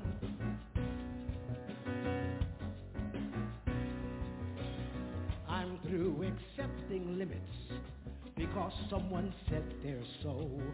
Some things I can never change, but till I try, I'll never know. So tired of being afraid of losing love. I thought I had lost. Well, if that's love, it comes at much too high a cost. I'd rather buy defying gravity.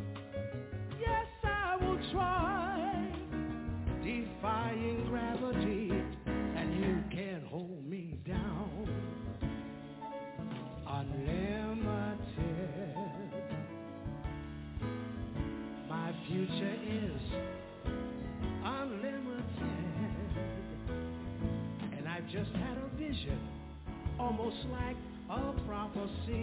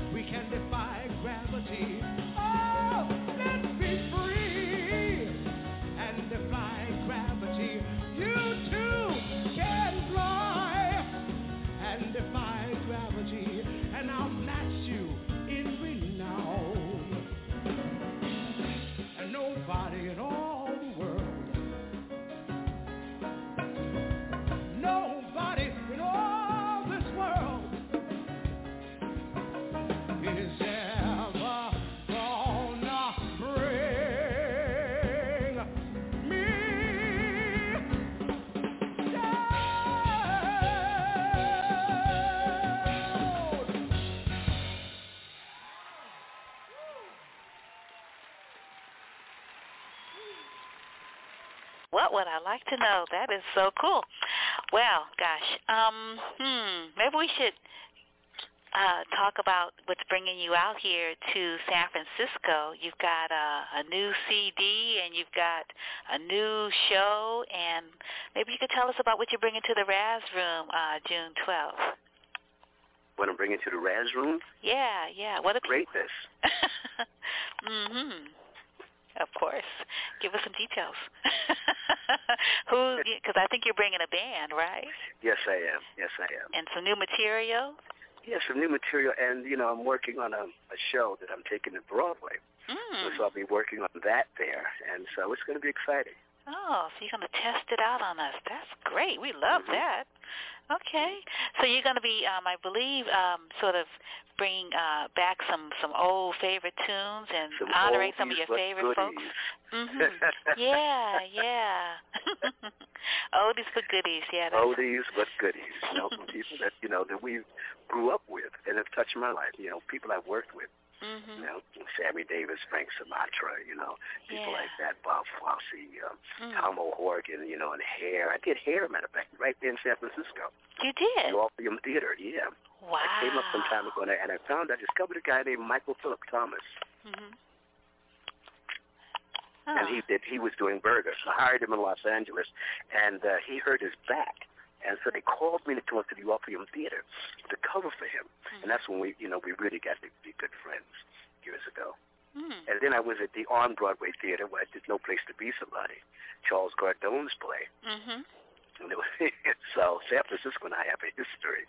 Yeah. I lived in Berkeley for a while. You did. Yes, I did. Wow. Matter of fact, there was a guy named Wasserman, I believe, and uh, he wrote an article on me. I did my first concert at the On Broadway Theater Hmm. in those years, Yeah. and got my launch there. Really? hmm Wow. Wow. So, so you have some dear memories of the Bay Area. Yes, I do. Yes, I do. Oh, that's dear, wonderful. dear, dear memories. wow, that is so awesome. I was reading your lovely, but I just love that caricature of you on your on your website. It's so cute. No, thank you. And then Thank your photographer, you got some great photographs, you know, when they're sort of um, you know, going through the um you know, sort of showing you the different different looks of Ben Vereen. Yes, yes. Those are really Thank you. nice too. And you've gotten like what, ten doctorates? Is that right? Yeah, I'm like, well, you're like, cause them. yeah, wow. I was like, mm, so wonderful. And I was looking at one was from um the Medgar Evers College there in in um, Medgar Evers. Yes. yeah, is that in Brooklyn? No. Yes, it is yeah, it is Brooklyn, right? Mhm. And they sponsor um a uh, a ritual every year, the second Saturday in June. It's called um Libations for the Ancestors, and it's an international pouring for our ancestors that uh, died or made that passage, you know, during the uh, the European slave trade. And um, Really, I didn't know yeah, that. yeah, yeah, and so and it's a really Well, old I'm celebration. I'm honored. Mhm. Yeah, yeah, and I thought, wow, how fitting. Um, you Mm-hmm. know, sort of looking at, you know, your your really famous role in in Roots, and I was watching some of the segments on Oprah's um website. And oh yes, when we did the reunion. yeah, yeah, and and the Yeah. part where you talked about how you really wanted to be in the the the uh, the film, and and how your agent was saying, well, you know, you're a song and dance man. They need an actor. Oh, yes. yes. that was Yeah, I, funny. fi- I fired him. Oh, good, good. You need someone with vision, someone with Yeah, vision for sure. Exactly. Mhm. Exactly. Yeah, and so I was wondering if you could talk about you know, I was thinking one of we could start with, you know, that Chicken George character, um, uh, and um, and sort of, you know, your preparation, you know, within your life for that role uh, as the child of, of of a rape, and um, and then, you know, sort of being known by that, uh, you know, that bird, the chicken, the chicken which is used to venerate the ancestors and Mm. and, you know, sort of stands for, you know, life, you know, fertility because oh, every look day. At you. Look at you. Look at you. You got it all down. You don't need this to be read. Just write it. well, you might not agree with me, you know. Thank you, my queen. Thank you very much. yeah, but I just thought about, you know, sort of the whole renewal and then and then within your personal life, um, you know, finding out that you have another family Mhm. after having that the wonderful that wasn't until later. Yeah. In years. My Mhm. my baby daughter Karon mm, came to me one day and said, "Dad, you know, you know, Mom has her history, but we don't, you know, you, and that's it." mm, And I decided to go for my search. It's interesting that I did roots, and I really didn't have any knowledge of my past until you know I went to Europe uh, with Sammy Davis Jr. and. Uh, he said, you know, you have to get a passport. And I went down to get a passport, and I found out that I wasn't who I was. you know, and that's when I my search began. You know, so for me, doing roots was really interesting because I was doing a part of a, a story of our legacy, but I hadn't found mine. mhm. Right, yeah. You know, Mhm. so it was quite overwhelming. It was quite overwhelming. Mhm. Right. So, yeah, I was wondering. So, when you when you um like you have, it sounded like you had a wonderful you know childhood and, and family that raised you. Um, Oh, you did. I did. Most Yeah, definitely. yeah. Love personified. Mhm. You know, it was interesting because when I when I found this out, the woman who raised me, Pauline Vereen, Mhm. uh, she uh, when I found it out and I came back from Europe and I looked at her, and she was really taken by this whole discovery because she would never wanted me to know. Mm. And uh, and I looked at her and I told her, I said, "You're the only mother I know. You're the only eyes I saw when I looked up. You know, so you're my mother." You know, Mhm. and so we left it that way. That's what she came and she told me what had happened. You know, and uh, she told me about my mother. And uh, when my daughter said, "You know, Dad, we got to find you know who your people are," and uh, we went looking, Mhm. and I found them about uh, oh four years ago, five years ago now. Oh, it's been that recent. Yes, wasn't that recent. Oh, Yeah. Mhm. okay. And this one interesting thing, and I'm writing it in my book, is that they lived an hour. My mother, my original mother, lived an hour away from me, but she didn't know who I was. She went looking for me, Hmm. and uh, when you know, in 1946, when you say you go to the police and say you know I've lost a child, they weren't interested. You know, especially an Oh. African American woman. You know, Hmm. so she stayed there two years looking for me, Wow. and um, and then she went to. She lived in Connecticut, one hour away from me. So you got to read the book because it's very interesting about how we got back together. She's no longer with us, of course. Right. Yeah. Yeah. She passed. Um, Yes. that's that's amazing. Um, yeah. And so, how how did your mother, you know, your your mother, you know, f- who raised you, how did she? How did they find you? Uh, well, it's, it's a couple of stories. One is that my mother, um, it's in the book. yes, read the book. okay. Okay. I will. I will totally read. I'm not one of those people. You tell me the punchline and I don't listen to the Yeah, joke. yeah, you, she, t- um, you tell me the ending and I will still read the book. Don't worry. Okay, wonderful. Well, what happened was, was supposedly my mother, um, my my birth mother, Yes. was uh, they met when in, in a storm, and um, she was my supposedly according to the story I got that she was homeless, and uh, my mother took her to the woman who raised me took her to her her uh, apartment, Hmm. and uh, after I was born, she said the woman left, but that wasn't the story that I found out, Hmm. and um, so when I found out that the, my mother actually left her left her with friends there, left me with friends in in Miami, went back to look at my sister and brother to take care of her children she had prior to another marriage, and came back and I was gone. So Oh. that's okay. that's the story I got from my from my family, from Right. the, you know the Mhm. Pearsons. Yeah. Hmm. Wow, that's amazing. Yeah, and and then your character, um, you know, Chicken George, um, you know, he goes away and then he comes back and um his family and then brings his family to freedom. yeah, yeah, and then and then he tells his grandson the story of that first African. That's right. it's like coming full circle and That's and it's right. and it so mirrors your real life, doesn't it? Yes, it is. I mean, it's like, so whoa, what's going on here? You know, the synergy, you know, the serendipity. You know, what's so interesting is that you know how I got that role. I Mhm. mean, out of all the actors, because I wasn't an actor. I'd done Pippin, I'd done Broadway, but I Mhm. hadn't done, I hadn't, I hadn't been in any films or anything like that. And it was, fortuitous that uh, the producer happened to be in the audience of one of my shows. I used to do a character called Bert Williams, who you know was one of our early performance great stars Mhm. who you know suffered the ridicules of prejudice in this country, and uh, you know he said, "You don't mind being you know you know a black performer." He says, "But in America, it's an inconvenience." That was his line, Mm. and so I used to do a parody on him, which I got ridiculed for, you know. But I used to do a parody on him about the ridiculousness of what we had to go through, and I was doing it in Savannah, Georgia. And I looked up one day, and there was the producer, Stan Margulies, in the audience. And he saw my Bert Williams, and he came backstage. He said, I want you to be my Chicken George. I didn't know who a Chicken George was or what a Chicken George was. I hadn't read the book. And I said, yes, because I'd heard about it. Mhm. And then, boom, and I, I got the role. And it was uh, quite a journey. Right. Quite a journey. To this day, we Mhm. still talk about it. It's amazing. Mhm. You know, it's, it's 30 some odd years later, we're still talking about it. Mhm. Right. Yeah, because it was for you. It was definitely for you um, in a lot of ways. I mean, and it's probably Yes, yes. becoming more and more Yeah. apparent why, as as you know, you have, you know, as the years pass and the moments pass, like, wow, yeah. Because I was just thinking about when I when I read that story about Bert Williams and you know you're you're portraying him, and and I thought about you know the minstrel tradition and Mhm. and the Scottsboro Boys, you know, on Mhm. Broadway, you know, as a yes. musical, and reverse minstrel with the black folks wearing whiteface, and um, and then and then I don't know if you know um, this uh, uh, playwright, which you probably do. Her name is because she's she's in New York, and and you know the folks there. Um, Dale or Orlander Smith. Mm-hmm. Um, oh, she yes, did, yes. oh, you do know. Okay, well she's she's at Berkeley Rep now, um, doing her Black and Blue Boys, Broken Men. Beautiful, beautiful. Yeah, yeah, and um, and I was just thinking about, you know, your humanitarian work and and your lectures around, um, around a lot of a lot of things about sort of things that encourage young people, particularly young men and and women who might not have everything they think they need in their lives to be successful. You know how to you know how to be resourceful.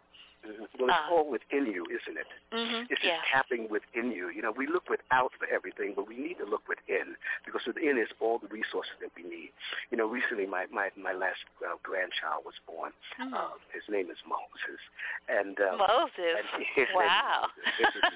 so I, uh, you know, my daughter gave me my my my baby uh, grandchild. He's two years old, Mhm. and I remember sitting in the in the uh, a room when he was born and put him in my hands, and I watched the, the pigmentation coming in, Mm. and it seemed like the spirit was saying, "If you need me, I'll be right in here." Mm. inside here, and we look outside for it. But within us is all that we need. Within us is legacy, and we and we teach from within, without to go out, and then we have our legacy in us, and all that we need is in spirit Mm. within us. You know, and that's what I try to that's what I try and teach, or that's what I try to teach from when I'm teaching an acting class, or I, you know, teach seminars of, of that nature. Mhm. You know. Right. Yeah.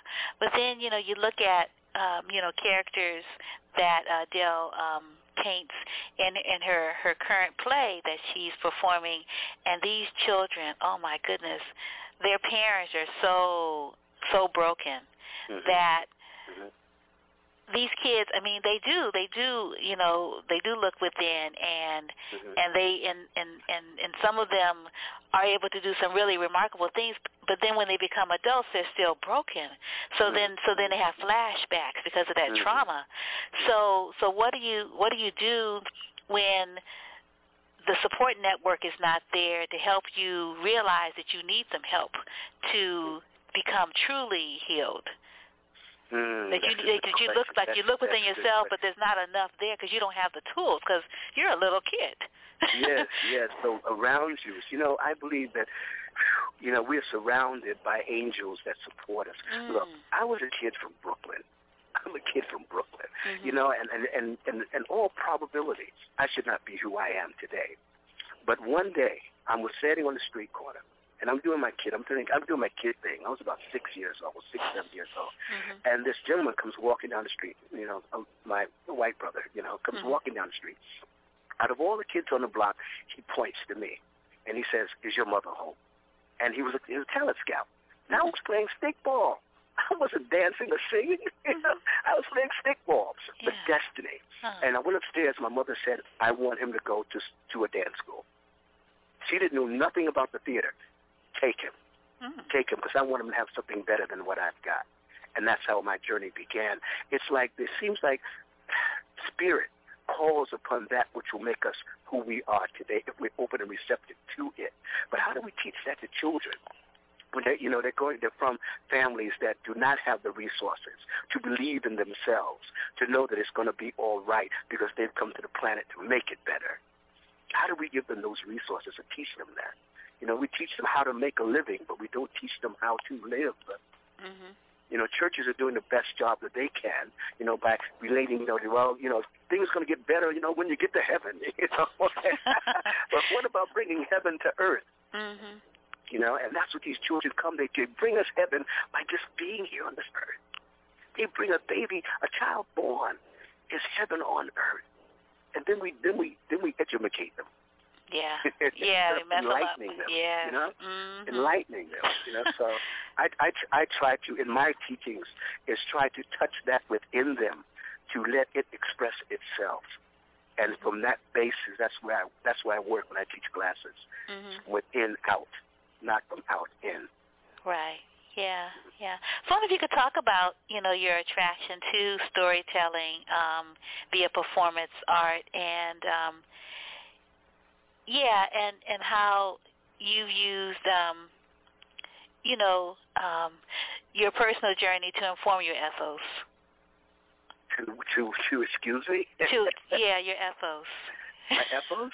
What's yeah, my ethos? yeah, your ethics. You know, your your principles. You know how. Yeah, because I mean, you've been, you have a really extensive and long and and very well decorated. You know, insofar as all the different kinds of awards one can receive, and honors one can receive. You know, career, and you're still going strong. I mean, like seriously. So you know, a lot of times people don't last in in the business of entertainment because Yeah, there are a lot of I feel distractions. I feel blessed. Mm, I feel I have to say it's something greater than myself. mm, If it was up myself, I probably wouldn't get out of bed in the morning. so something greater than myself makes me get out of bed in the morning. Something greater calls me, mm-hmm. you know, and I just have to give honor to that within me. You know that you know to that which keeps me going. As long as I'm here on this planet called Earth, you know something within me greater than myself is the reason why I do what I do, and I give honor and praise to that. Call it God, Allah, Jesus, Elohim, Yahweh, whatever you choose to great Mhm. divine, it works. Right. Yeah.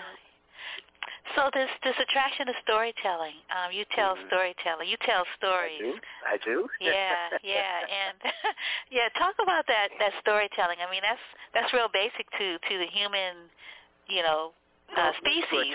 You know, Alex Haley was a storyteller. Yeah. You know, I, I just tell stories of my life, and hopefully somebody will be inspired. Mhm. And those are the stories that I have to tell.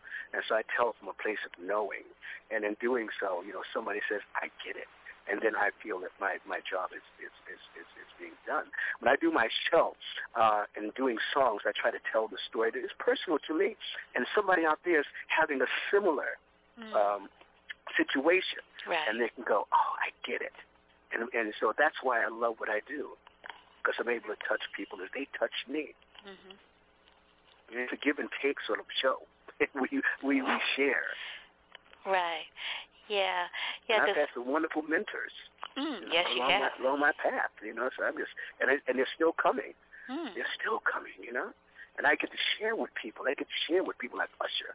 I get to share with people like Ter- you know um, Terrence Howard. I get to share with people that you know uh, you know uh, Big Boi and you know and those guys. And I get Mhm. to share with the young people today.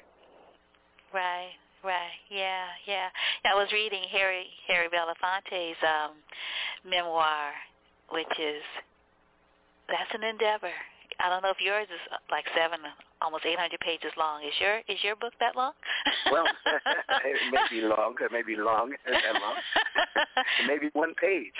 but it was a it it was a fabulous journey. My song and and in in his book, I just love these type of of journeys because he's lived long enough for it to be you know sort of really epic and you so you're reading a history book uh as lived by this person and similarly when one reads your book you know as you're writing one is going to be reading a history book through your life which makes it a lot easier to remember because because we'll be identifying with you and we like you so we'll remember the details Thank you, my queen. Thank you.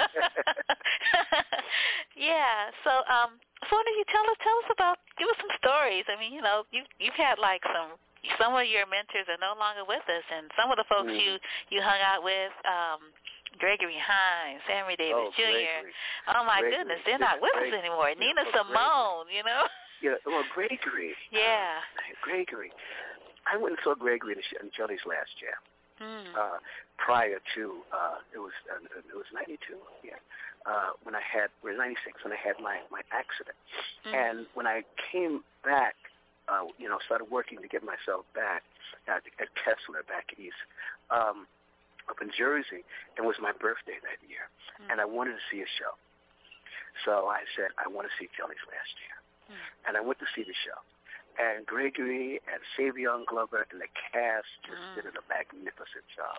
And after the show was over, was, you know, Greg was standing there taking his bow. And he stopped it, stopped his bow, and he said, he introduced me in the audience. And then he came up and he said, listen, Ben, if you can get ready, Keith David is leaving the show. Come this way Hmm. come this way. And at the time, I could hardly lift my leg. I mean, I had I had a trach, You know, I had they had taken my spleen. I had a broken leg. I had you know I had a stroke on my right side. He said, if you can be ready, come this way. And I got there. I opened that show. wow. I opened that show, and people and the doctors said would say things like, you know, when I first had the accident in 1992, had the accident, um, the doctor said it's going to be at least three years before you'll ever walk again. Hmm. And uh, as far as his career, I think he should think about another career. So when he sent the occupational therapist to work with me on my motor skills, I didn't know what an occupational therapist was. Mm-hmm. I thought they were people to show me how to get a new job. You know?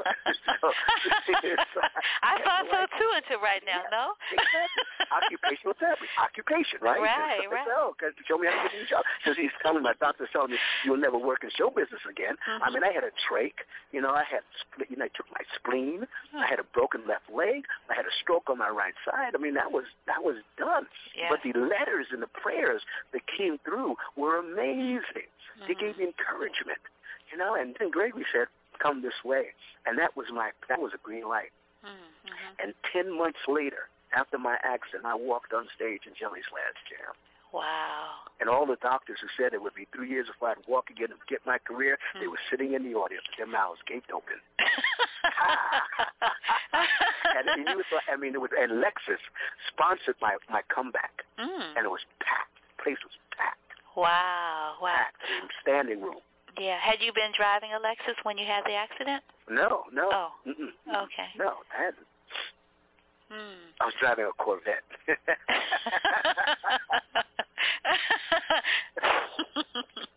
and they didn't sponsor me, so I don't drive Corvettes anymore. yeah, they should have. They should have like sponsored you totally. It's like, yeah. yes, yes, yes.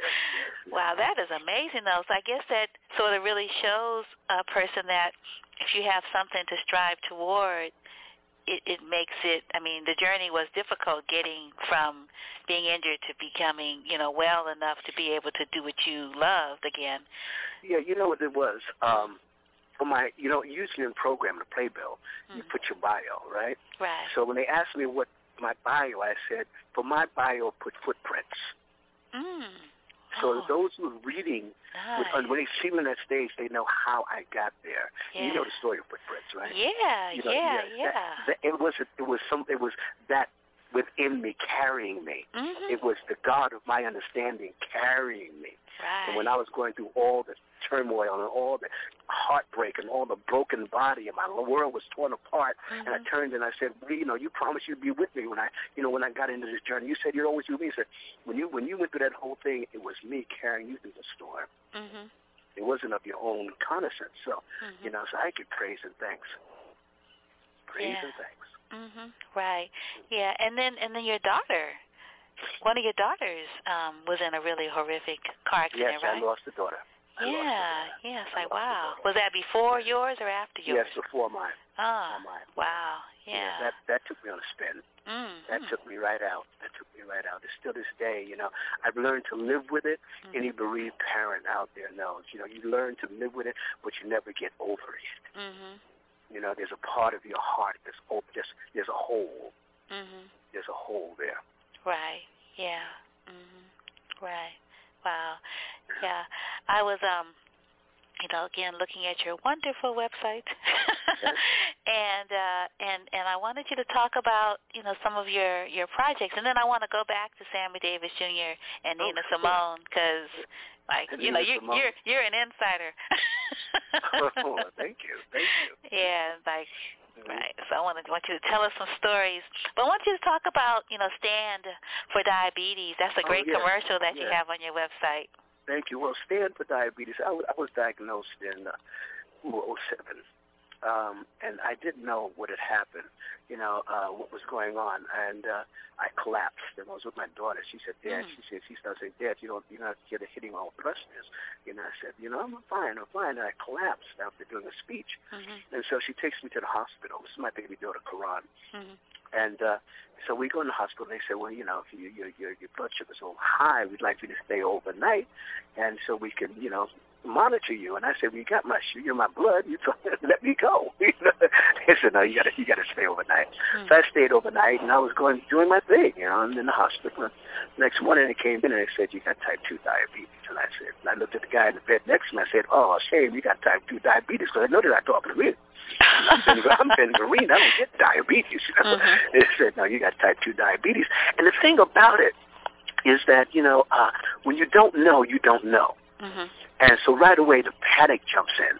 You know, you hear about amputation and you hear about death and you hear all these things flash through your mind. Mm-hmm. And they mm-hmm. flash through my mind. You know, oh my God, how am I going to perform? How am I going to be back on stage? How's my life going to be? I'm going to have to be, because I played a character in Webster some years ago. Mm-hmm where they had this big needles. Yeah. The guy had to do here, you know, the character had to do insulin, and you know, the characters thought that he was a drug addict because he had his insulin kit. Right. And so I'm looking, I'm thinking, I'm flashing back on the, on the Webster. I'm saying, well, my God, I have to be shooting up with a needle. People think I'm a jogie. I went this whole thing in my head until I went to my doctor, and he mm-hmm. said, no, you can live with this. Mm-hmm. He said, change your eating habits. And he said, what? He said, yeah, just change your eating habits. He said, exercise. That's when I exercise. Mm-hmm. He said, and we're going to put you on insulin. They put me on insulin. I said, is that all it is? Mm-hmm. Well, change my eating habits, exercise, and insulin. I mean, do my medication. He mm-hmm. said, yeah. So I went to a company called Sanofi. Mm-hmm. I said, listen, I want to get out there and talk to the community and let them know I've got, I can get diabetes. And it's such a high rate. At that time, there were 23 million people living with diabetes in the country. Mm-hmm. Now there's 26 million. So I want to get on the campaign, and I want to let people know we can beat this. Mm-hmm. You know, and that's why I started a website, Stand for Diabetes Board. Mm-hmm. You know, to let people know we can beat this. You know, it's a simple thing. Change the dialogue around. Stop telling yourself that you have a challenge. No, you have an opportunity. Mm. An opportunity towards better health. You are not suffering. You're living with diabetes. And you, when you change your dialogue about it, you'll start doing the things that are right for your body, for your body temple, what you've been blessed with. Mm-hmm. You know, you'll stop eating, you know, you'll, you'll start eating the proper things for your body. You'll drink more water. You'll exercise. Mm-hmm. You know, and you'll do your medication. If you're on medication, if you're on insulin, do your insulin. Right. You know, mm-hmm. and, you can live a good life with it. And if America would take the regimen of people living with diabetes to exercise more, eat the proper foods, we'd have a healthier country. Mm-hmm. Right. We have like, I mean, we're from 23 to 26 million people in this country now living with diabetes. Yeah. And and if we look at our young people, the obesity mm-hmm. is off the charts. Yeah. So I have to get out there. I have to get out there. I have to get out there for my young people and for the health of of the people. Mm-hmm. You know, I've been given this for a reason. This diabetes. I've been giving it for a reason, not to sit back and and feel sorry for myself, but to get into the battle mm-hmm. and run front head on and say we can defeat this yeah. as a people when we come consciously together and stop being the people. I feel like we live, people live with diabetes like like it's like us, a Dr. Seuss's The Who. Mm. You know, we're the WHO. The people living with diabetes are like the WHO. Nobody knows we're here. We're screaming American diabetes are out there. Everyone's doing it. Conferences and everything. There's uh, TOYC, which is also a, a company that I went to and said, you've got to help me get the message out there. And I, I teamed up with them, and uh, you know, and they're out there. But how many people know about it? Then we say we wonder why our country is feeling ill. Mm-hmm. You know, it's the information. We got to turn the dialogue around. As soon as a person gets, and yes, amputee happens. I'm not, I'm not negating that the terrible, horrible things happen. Yes, amputee happens. Yes, death will happen. Yes, all these horrible things happen. But here's the good news: mm-hmm. if we turn our consciousness around, we could do something about it in our lifetime. Mm-hmm. Right. Yeah. You know, and we'll save our children. We'll save our tomorrow, a generation. We'll, we'll diabetes will go away in our lifetime. Mhm. Yeah, it definitely can. Um, it can. It really can. I mean, there are certain certain types of diabetes that really can go away, and like yeah. you said, it's it's you know what you eat and also your attitude and the exercise is so important because Important. it has to do with circulation, and a lot of times the amputation happens because we're not moving enough. Exactly, exactly. I mean, and those people living with type one. You know, I love the story where this kid talks about the fact that you know he wouldn't go out because of the fact that he had to take his insulin and he had type 1. And mm-hmm. he saw his team type 1 and they were cycling, cycling guys who cycle around type team type 1. They're amazing. And he saw them on TV and he and he took this, he told his mother, he said, Mom, I'm going to go to the park. And she said, you sure? He said, yeah. He went to the park and he's sitting there and he had to take his insulin shot check his blood sugar. Mm-hmm. And the kid from across the park saw him mm-hmm. and came running over. And he looked and he said, "Do you have diabetes?" He said, "Yeah." He said, "I have diabetes too." because of the fact that he he came out and was not ashamed that he had to check his blood sugar. Mm-hmm. Another kid who had to check his blood sugar became, you know, okay with it. Right. And I want to get into the school system. I want to get into the young people. Mm-hmm. Those kids who are living in school with diabetes. They should be, be supported and become examples of good health. Mm-hmm. Because they have to exercise, they have to eat the proper foods, right. and they've got to do their insulin if they're on insulin. Mm-hmm. Right. it, it yeah. sounds simple to me. You want a healthier country. It sounds mm-hmm. simple to me. Right. Yeah, and it, it sort of goes right into a lot of our schools having, you know, gardens for the children, so they're growing mm-hmm. good. They're growing exactly. fresh food exactly. and and eating more vegetables. Mm-hmm. We need to embrace that. Yeah. We need to embrace that. Mhm. Yeah, because yeah. a lot, a lot of you know the diabetes comes from not having fresh food. You know, eating exactly. a lot of processed food and. Mm-hmm. Mm-hmm. You know, Dr. Oz has a group called Health Corps. Mm. You know, which I'm I'm I'm I'm, I'm partnering with. Uh-huh. You know, because you know, because they are in the school system. Mm. You know, when they're getting kids to think about health better. You know, better health. Mhm. Right. Yeah, that's awesome. Yeah, I was just thinking as you were talking that, um, you know, you use, you know, these potentially, um, you know, heartbreaking or negative uh, news, you know, as an opportunity. Yes, exactly. Because what happens is when you throw out the negatives negative and you try to frighten people, you know, you try to frighten them. Oh, you're going to have diabetes, and you, you know, you're going to take, take your leg off, and all these horror stories. Instead of telling them you can live with this, mm-hmm. you can live with this. All you got to do is exercise more. All you got to do is your, your medication if you're on medication, mm-hmm. and watch what you eat. Mm-hmm. You know, you don't have to eat all that sugar. Right. You know, you don't have to you don't have to eat the whole cake and be a slice of it, a thin slice. You don't have to get the whole thing. Yeah. You know? Be moderate. You know? Yeah. Moderation. and, with, and with the obesity today with young people, we've got a job on our hands. Mhm. A big job to make Yeah. our country healthier Mhm. and make the world a healthier place. Right. It's Right. Not just America, it's the world. Mhm. 26 million in America. 7 million who are living with it and don't even know they have it. And every 21 seconds, somebody else is diagnosed with diabetes. It's a lot We've of got a job ahead of us. Yeah, certainly. And we can do this. We can do this. Mhm. Right. Yeah, and then you know they. Tell them to go to my website, standfordiabetes.org. Mhm. Yeah, Stan S T A N D for diabetes, Yes. definitely. Yeah, and also um uh there have been some um alternative treatments like you know the raw food diet has Exactly. has has really helped you know some people like not even need insulin or need less I'm medicine. Oh, for real? Yeah. Yeah. Wow. I'm a vegetarian. I'm, I'm, I raised my hand. Oh, wow. I'm a member. that is so awesome. Oh, Mhm. But wow. that's my choice. Mhm. That's yeah. my choice. It might not be the choice for that person who's living with diabetes next door. Mhm. They may need something else for their diet. I'm not saying that my choice is my my decision to be, you know, eat, you know, vegetarian or raw is is is right. Is right for me. Mhm. Huh? Right. Yeah. Hmm. So, are you going to come out with a cookbook after you come out with your memoir? Probably so. oh, that'd be great. yeah, because I I was trying uh raw. I think I was in raw for like about a month, six weeks, and and I'm gonna have to just be vegan right at the moment because I don't know how to cook enough, and I've been hungry. Uh-huh. You know, yeah, but there are there are cookbooks or, or you know preparing books Mhm. to show you. It, it, it's a whole school. I know, I know. I'd rather just hire somebody. Just come in and cook my meals for the Yes, week. there you go. Fix my There meals go. for the week. Well, that's what I do. I don't really prepare my foods. I go, I go to there's a vegan restaurant around the corner. I get me a week's supply of food, and I'm fine. Okay.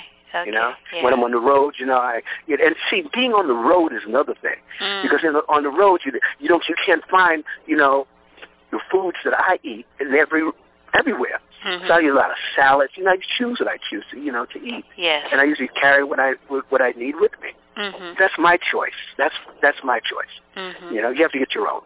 right, yeah. Yeah, I found when I was traveling, like when I go out of the country, one of my suitcases just has food, like Uh-huh, nuts and and, Mhm. and supplements exactly. and this and that. Exactly. yes, because when I fly, I tell them when I fly, I say, you know, give me a vegan plate. Mhm. You know, and I, when I have a chance to order, that's what I do. If I don't, I take my nuts and I take, you know, my Mhm. food that I eat. Yeah. You know? And I look at the person next door, and they got all that. Know, they, that's for their choice of their life. Mhm. You know, I'm not judging anybody.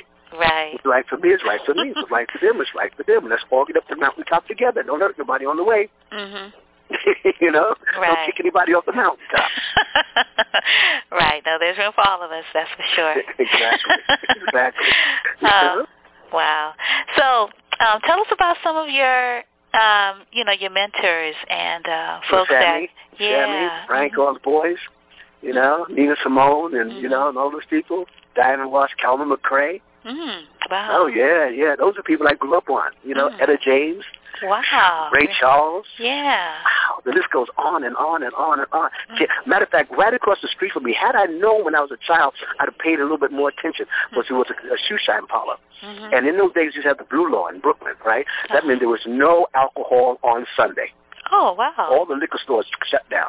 So all the deacons from the churches would line up at Tip Tap and Toe to get their shoes shined. I used to find that strange until I found out that Tip Tap and Toe was a vaudeville act. Mm. And they used to tap dance while they would shine shoes. And they pop their rags and they put on a show, you know, for the deacons when they came in to get their shoes shined and they served them little Dixie cups. And I thought it was water, but it was liquor. Oh, the deacons had liquor on the Blue Oh Sunday? yeah, yeah. They'd stack up on liquor, you know, uh, on a Friday and Saturday, and Uh-huh. put it in the back, and then they'd sell little Dixie cups of shots of liquor before the pre- the the, the, the deacons with the church. Whoa. Well, they got their shoes shined, but they would put on a show. They'd pop their rags, and they would dance. And those kids used to press our nose up against the window and watch them in awe. Mm. They'd play jazz, and they'd dance, to acts like that, you know? Wow, that's really cool. I've, I've had people like that in my life. Mm. You know, Mhm. I've had I've had a man, you know, Flip Wilson, my God, Yeah. you know, Jimmy Slyde, and you know. I've had some amazing people touch my life. You know, Sandman Sims used to travel around with me, trying to show me how to tap. I'm a, I'm a jazz dancer. You know, Mm, He's like, yeah. he would, you know, he would travel around with me. I mean, these are amazing Treniers. Whew. Mm. I mean, the list goes on and on and on.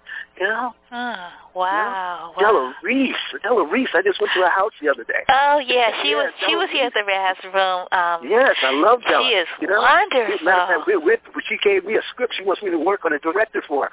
You know, Nice. so I'm working on that. You know, people like people that touched my lives. Mhm. Nancy Wilson. Oh, you know, Jim- really? Jimmy Smith. My God. Ah. Come on. You know, Mm. Jesus. Oh little, wow. little, little, little, little. I mean, amazing, amazing. Etta James. Yeah. Wow. I mean, my the legacy goes on and on. You know, the Temptations, Mhm. the O'Jays. Oh man, you know the Treniers, as I said. You know, it, when I came to Vegas, I saw. I mean, and it was I, I was I was opening for a guy named um, Alan King, Mhm. and prior to that, there was a guy named Buster Keith. And they had a big, huge fan on the stage at Caesar's Palace, and he just stand there and lean into the into the wind. That was his act. oh, it was hysterical. Chubby Checker was right across the street. And this little kid from Brooklyn, my first time in Vegas when it was a desert. When Vegas was Vegas. Now it's, you know, Disneyland for adults. You know, in Yeah. those days it was Vegas. Mm. And I'd just hang out with these guys. We'd sit around the table, and I'd sit around. I was playing the Riviera, and I'd sit around the table, and there was was uh, Bill Cosby, Richard Pryor, um, there was uh, Jackie Green, there was uh, Flip Wilson, there was um, um, uh, Don Rickles, and they would be sitting around trying to out joke each other. Mm. And they'd start at like four and five in the morning, and they'd be there till ten o'clock, and your sides would be hurting, hurting. Wow. You know, this is the legacy that I come from. Mhm. You know, and Sammy Davis. yeah. My God, Sammy, you know, oh God, he touched my life. Oh, he touched my life. Mm. You know, we met on the set of. I met him in Vegas. I tell the story in my in my act, Mm-hmm. but we met in Vegas, and uh, he he he once said, you know, you know, if you want to get this business, come talk to me. And and then we met again on on a, on the set of Sweet of Sweet Charity. Right. But then he took me to London with him, and that's when I found my family, of course. But uh, You know, we went to London. We did Golden Boy in London, and hanging out with him was an amazing, amazing, amazing journey. Mm-hmm. So I've been really blessed. I've had some wonderful people in my life. The list goes on and on and on and on. When I was in high school, I went to a school called the Bernice Johnson's Dance School. And Bernice Johnson one day said, "I want to take my dance troupe over to uh, to Pittsburgh, and we're going to do the Pittsburgh first Pittsburgh Jazz Festival." Mary Lou Williams put it on. Wow, on- Mary on Lou the- Williams. Mary oh my Lou Williams put goodness. it on. And on the show was Dakota Staton, Jimmy Smith, Mm. Thelonious Monk, um, uh, Harold Betters, Mm. uh, and the list goes on. Joe Williams, and he was a, at Moms Mabley, Oh. and I'm in the wings watching these cats. Yeah. I'm like, I'm, like- I'm like blown away. I mean, it was amazing. From Dakota Staton. Oh, that's a legacy I come from. So wonder you're so great. You've got like all these models. Like, okay, well, you you know what greatness is. yes, I do. Yeah, because I I just think about our young folks. Um, mm-hmm. the reason why they don't live up to their potential is because they don't know who they are. Because if they knew who they were, they would say, "Oh, this is beneath me. I can't do that." Well, we don't teach them that, do we? no, no. No, we teach them how to make a living instead of how to live. Mhm. Yeah. Yeah. Yeah. Wow, wow. And and Redd Foxx, um, Oh, Redd Foxx. Oh, God. yes. Redd Foxx, and Shecky Greene, all those guys. mm, mm, Oh, yeah, yeah. Wow. So have have things gotten easier Pig for you? meat, Pigmeat Markham. Oh, for real? Yeah. Wow. Mom's Ma- I told you Moms Mabley. Yeah. There was this gorgeous woman walked into the Pittsburgh Jazz Festival. Mm-hmm. She was gorgeous. Mm. And she walks into her room and Moms Mabley walks out. oh man. now that'll blow your mind. That'll blow your mind. This Mm. gorgeous woman walks in, and then she she goes in the room and gets into this character and walks out as Moms Mabley. Hmm. Wow. That's amazing. Yeah, yeah. Flip Wilson, Mhm. you know, as I said, you know, Yeah. Godfrey Cambridge, Oh wow. you know, all these Yeah. cats, you know, I knew all these guys. Mm. Brock Peters, Mm. you know, I knew all these cats. And of course, Gregory Hines, as I mentioned, Mhm. you know, Yeah. the Hines brothers, Hines, Hines, and Dad, Mm. you know. These are all the guys that I grew up under, Yeah. you know, watching Wow. these guys. Mm. just just blown away. And I wasn't in the theater. You know, the first show I did was a show called The Prodigal Son Mm. out of high school. Uh-huh. Uh, it was directed by a woman named Vinnette Carroll. Uh, I don't know if you know her. Mm-mm. She's she's an African woman, African American woman, and she directed a show called Your Arms Are Too Short to Box with Oh yeah, yeah. that That's. And She did famous. the Prodigal Yeah. Son. And one Oh. day I was leaving the theater, and this guy walks up to me and he says, uh, uh, you know, uh, um, uh, where's the men's dressing room? And I said, well, it's back there. And he looked at me and said, oh, he says, by the way, he says, uh, he said, you're Benjamin Vereen, aren't you? I said, yeah. He said, well, my name is Langston Hughes. He said, uh, can I buy you dinner? and we became good friends. Langston Hughes? Are you serious? Langston Hughes. Oh my He, God. to- he invited me up to his place in Harlem, and he sat there and he gave me two of his books, uh, I Wonder As I Wander and, and The Big Sea. Oh. And he told me stories. His travel books. Yes, yes, yes, yes, yes. Langston Hughes. Oh my yes, God. Yes, yes. Oh. Do you still have the books? Oh yes. Oh, wow. Yes. I do. yes, I Oh, do. my- did- Matter of fact, my daughter cl- collects all my stuff because I, I'm traveling so much. She just holds on to things. She's That's a collector. She's a filmmaker, Karon. And Oh. uh, so she holds on to things for me. You know, so you know, and she and she and my my grandson they live with me now, so I'm excited about that. Oh my God, Langston Hughes. Langston Hughes, yes. Oh, did you know James Baldwin too? Excuse me. Did you know James Baldwin too? Oh yes. Oh yes. James Baldwin and I sat together in Paris. Oh No, and goodness. yeah, in in in uh, um, where was it? It was the south of France. Yeah, because Yeah, that's where yeah. Nina Simone lived too in South of France. Yes, it was. Yes, it was. And we, were, I was in a club, and uh, George uh, um, Shearing and and um, James Hmm. Baldwin, we were all sitting at the table, and this, and uh, and uh, um, that was the night that uh, Princess Grace came to see my show at the Mm. Sportsman's Club.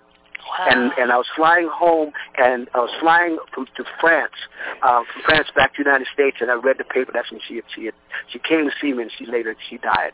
Oh. Uh, she had that accident, um, Princess Grace. Yeah. And, and I did a show called The Night of a Hundred Stars. I don't give you a lot of stuff. I mean, it's, I'm just getting diarrhea in the mouth now. You just open, you open the floodgate now. but I did a show called The Night of a Hundred Stars. Mhm. Alex Cohen wanted to have 100 stars on the stage at, at Radio City. He got over 200 different stars. Wow, nice. I mean, I'm walking around and, you know, people say, you know, I'm, I'm saying, hi, Ben. And I, I'm in the elevator and there's Paul Newman and, and you know, and Joanne Woodward and, and Sammy Davis, Frank Sinatra, Hmm. and there's Lauren Cheney. There's, you know, there's uh, Douglas Fairbanks Jr., you know, and, and, and so we, we do this, this picture, you know, on, on these rafters, all the stars. There's 200 and some odd stars. Mhm. And there's a beautiful woman was trying to make it down the, these these steps. As I reach out, I hand her my hand, and I get down to the bottom of the stairs, and she turns to me. She says, "Thank you, Ben." It was Princess Grace. Oh. Yeah, my knees went weak. and then it comes by now she came back to see me when I was in France in her hometown. You know, so I met her, you know, Prince Rainier and all those people. Mhm. So I've had a wonderful, wonderful, thankful life Yeah. thankful. I'm so thankful to the, to you know, to my God, my understanding that has allowed me this opportunity, the opportunity to talk to you. This has been really stories wonderful. with you. Yeah. You know, and you know, and you know, and your journey. This is beautiful. Thank you. Well, thank, Thank you. so Thank much. you. This has been wow, and wow, the audiences are going to just be in for such a treat. Um, I'm so excited about coming back to San Francisco. Yeah. You know, I, I came to San Francisco Hmm. driving a mail truck really? in the 60s. It was a 1954 mail truck. I lived in it. you lived in it. I lived in this mail truck, and I parked behind the Orpheum Theater to do hair. Huh. And one morning I woke up and I was being towed away. In, while you were in there. Uh, while I was in the truck. Oh, man. That's how I first came to San Francisco. Wow, San Francisco. Wow. I mean, they tell you now they were towing people then too, huh? Yes, they were. and I got an apartment, huh. and I ended up, you know, I ended up doing No Place to Be Somebody there by Charles Gordone. hmm Yeah, because I heard about you know No Place to Be Somebody because Lorraine Hansberry Theater um, um, Yes. it has it has a new home now right there on Post. Beautiful, Mhm. beautiful. Yeah, yeah. So so you know Stanley, uh, you knew Stanley Williams and, and Quentin um Quentin Easter then. Yes, yes. Okay. Yeah, yeah. Yeah. Wow, wow, this is amazing. So, so it's really interesting. You're going to be here June 12th through 17th, just just one week, and Yes, and I could just yes. see how each each if um, I mean I know you're going to have your routine, but you could actually start out on the one at, at one point, and then just Oh, over yeah. the course of the of the week, Yeah, we just- you know, we leave off go. where you left off, and just keep on going with the story. We're gonna have a party. We're gonna have a party. I'm Yeah. excited about coming home to San Francisco. yeah. My city by the bay. so so who are you who's who's your band? Are you bringing your own people? Yes, I'm bringing um, David Loeb on keyboards. I'm Mm. bringing uh, I'm bringing a fantastic cast. Been with me for years. Hmm. Um, Mark DiGianni on drums, Hmm. and a guy named Tom Kennedy on the bass. nice. And and and if you're lucky, Hmm. my son will perform. Your Plays son. plays djembe. Oh, seriously? If you're lucky, if you're lucky. Oh, okay. He's gonna come up the last night because we're going from there to Australia. And from oh. Australia, we're going to New York City, and so I'm working on a show, Mhm. uh, which we're going to be working on in, in San Francisco, and we're Mhm. taking it to uh, Australia, and then we're coming back to Broadway, Right. and uh, to open the thing called uh, 54 54 Below, and then that's the start of a show which we're calling The Last of the Showmen, which we're taking, we're going to bring back to Broadway uh, next season. Hmm. Mhm. Wow, that's that's really something. So, so you're still working it when you when you go to Australia. Yes, yes, still You're still working on fine-tuning it. Still Mhm. refining it, fine tuning it, Mhm. and uh, you know, then we're gonna then we're gonna blow it out and do a bigger uh, rendition of the show for for next season. Mhm. And I want to bring it back to San Francisco. Oh, that would be so yeah, nice. So we pray, Yeah. we pray for it because it's going to be so really. I get to pay tribute to all the wonderful people who've touched my life Mhm. and talk about what it was like and what it is like. Yeah. Wow. I, I, you know, I, I get to touch some wonderful people's. You know, my godsons, Usher.